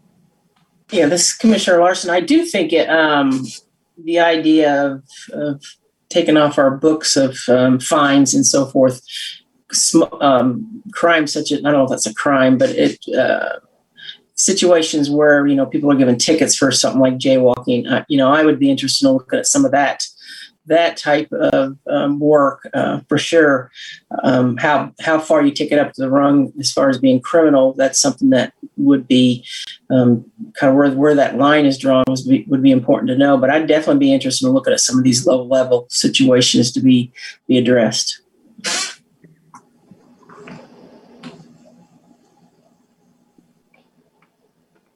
Vice Mayor Shipley, um, yeah, I'm not sure. I think maybe you've, um, Commissioner Ananda, maybe you've identified them as non-person crimes. I think that's what you've called them in the past. I had to get my um, nomenclature correct. Um, and I'm also interested in um, looking at the eight can't wait, which I think some of those things were discussed uh, by Citygate, but it seems like there's at least one thing that I would consider low hanging fruit. Um, in that list. I, I would like to hear um, specifically what staff has to say about that.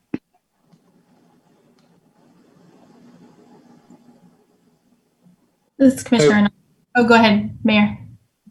Mayor Finkeldei.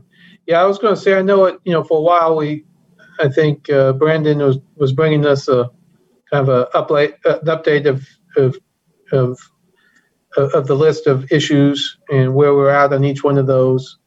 Um, and I think a lot of those were addressed by mm-hmm. by and going forward. But yeah, maybe getting an update on that and where we're at and on each of those items and make sure we're not letting anything slip through the cracks. You've mentioned a few of those that we could certainly talk about. So I'm certainly open to that.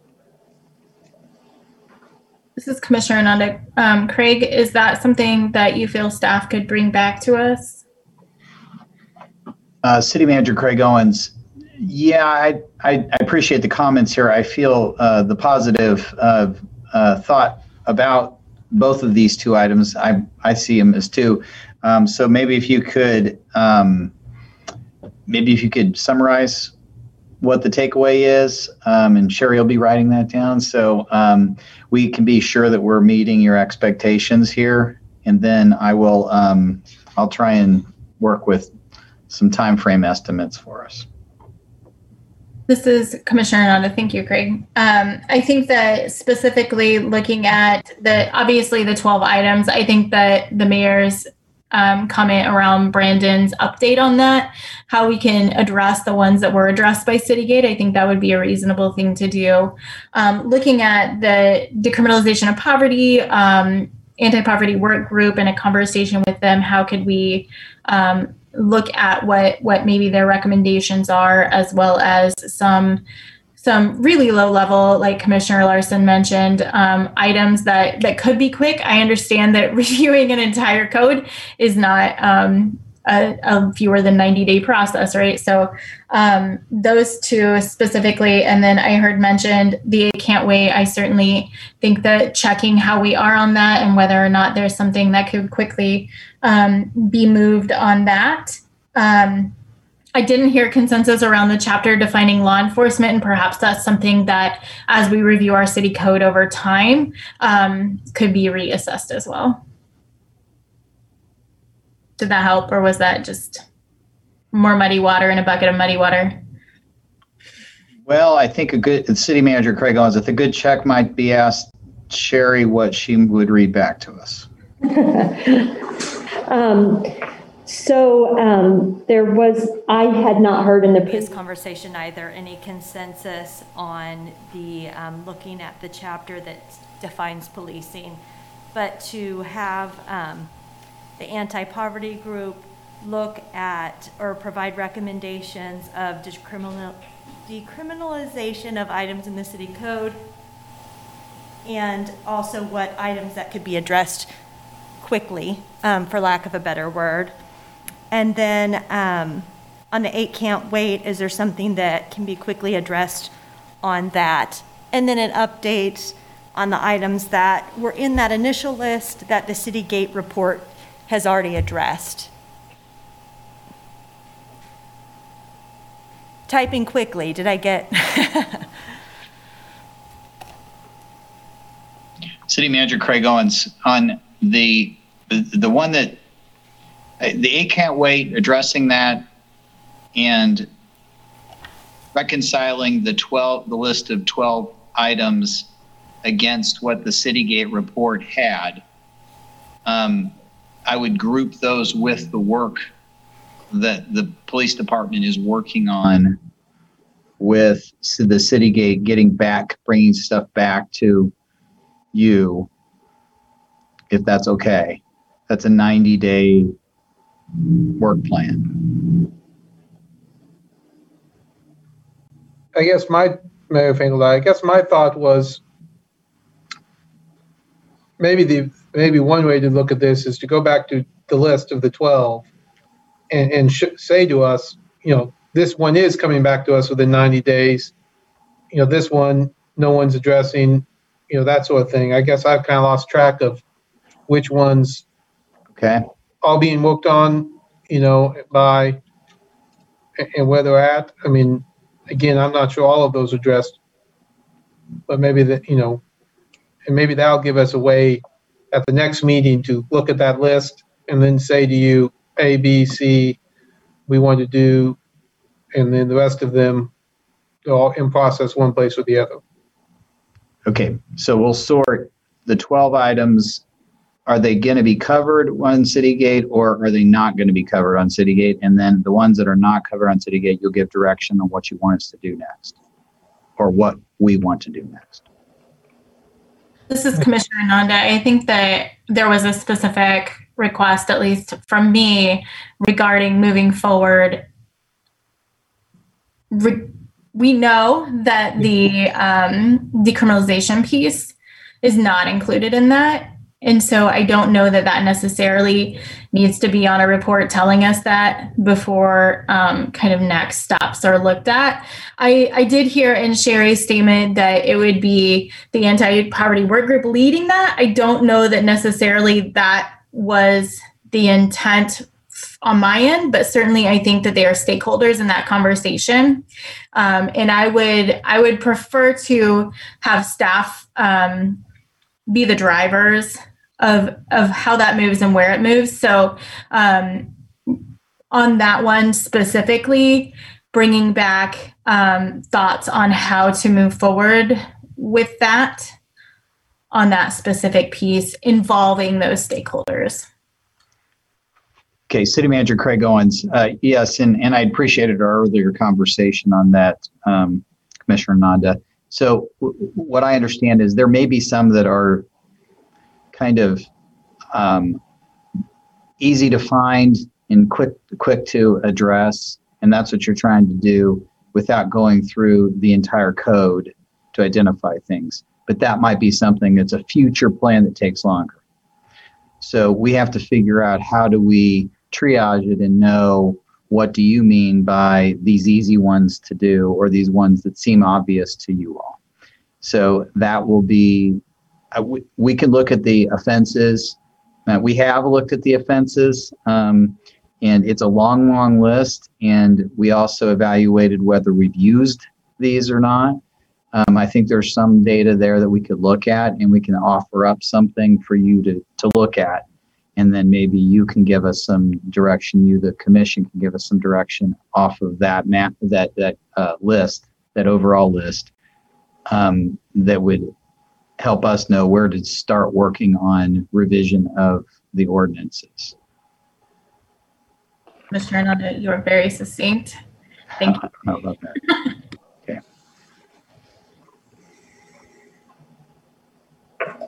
Mayor Finkeldine, okay. Other commission items? Just one short one, uh, Mayor, uh, Commissioner Shipley. Um, I think some of us saw an email or on Facebook. Um, Tom Harper from Lawrence Modern um, had noticed our beautiful sculpture out front, the flame, and he just happened to be looking up and come to find out that the artist that created that sculpture had recently passed away. Her name was Lynn Emery. And um, I, I do know some people back then that were involved in some of the fundraising for that uh, sculpture um, back in the 80s, and a great number of people um, uh, put forth their energy and time uh, to make that um, the beautiful thing that it is. I don't know if you all love it, but I think it's gorgeous, and I'm I'm really grateful that Lynn was able to build that sculpture for us and I just thought I would I would point that out. We walk past it all the time. We admire it, and um, I just I just wanted to give a shout out.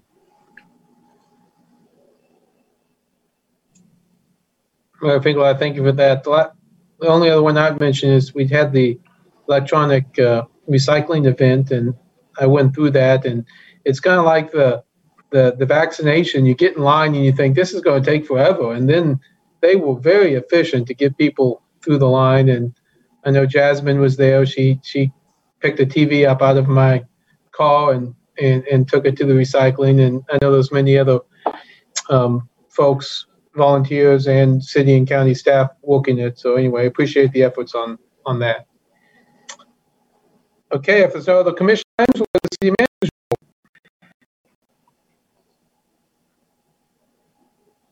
City Manager Craig Owens. Uh, Thank you, Mayor. Um, Just a couple items on there. Um, Our usual uh, future agendas and uh, upcoming agenda items with ex parte communication uh, requirements. Um, And also um, Fourth of July fireworks. So we're happy to participate in that with uh, some other community partners. Um, I think um, that kind of uh, celebration is going to be very exciting to our community. So we wanted to update you on that. That's all I have. Mayor Finkeldine, yes, I think the fireworks are going to be a great opportunity, and I look forward to everyone working together on that. Um, I I guess it is a public hearing item on the city manager's report. If any member of the public would like to speak on one of those three items, please raise your hand using the raise your hand feature, or let Sherry know, and she'll call upon you.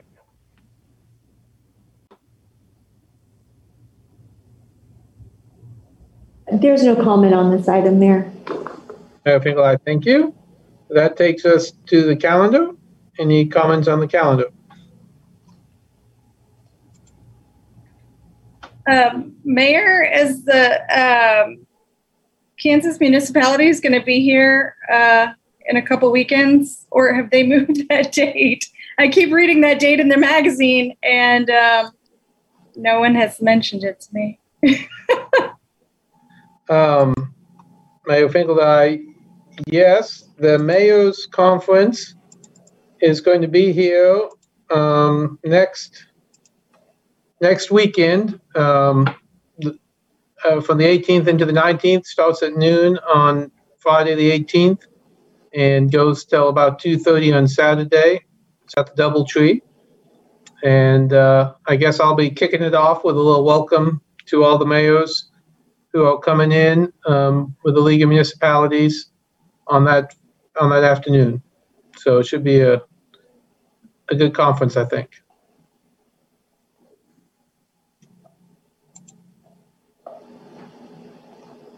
Okay. Nothing else on the calendar? Then I'd look for a motion to move to executive session.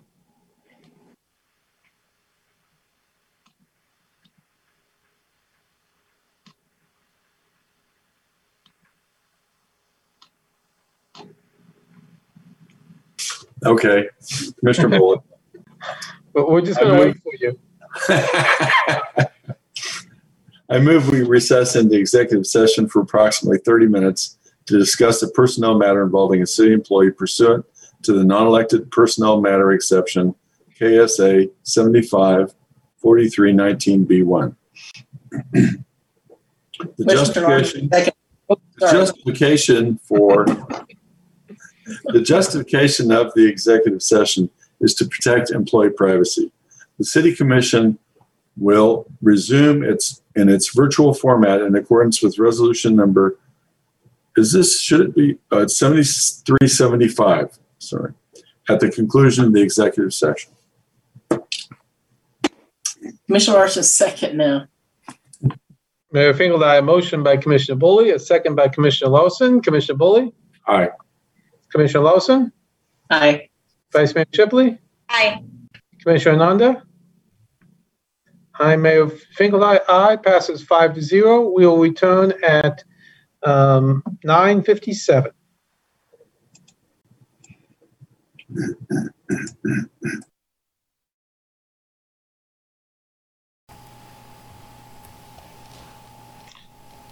Mayor Finkeldei, we are back from executive session, and we have nothing to report. I look for a motion to adjourn. Here, this is Commissioner Ananda. Do we need to do roll call? Oh, I guess that's probably true. We'll do a roll call. Vice Mayor Shipley. Here. Commissioner Ananda. Commissioner Larsen. Here. Commissioner Boley. Aye. Mayor Finkeldei as well. After we're all here, maybe I'll have a motion to adjourn. Move to adjourn. Boley, Larsen. move to adjourn. Commissioner Ananda, second. With great vigor, we have a motion by Commissioner Boley and a second by Commissioner Ananda. Commissioner Boley. Aye. Commissioner Ananda. Aye. Vice Mayor Shipley. Aye. Commissioner Larsen. Aye. Mayor Finkeldei, aye. Passes five to zero. Thank you all. We're adjourned. We'll see you next week.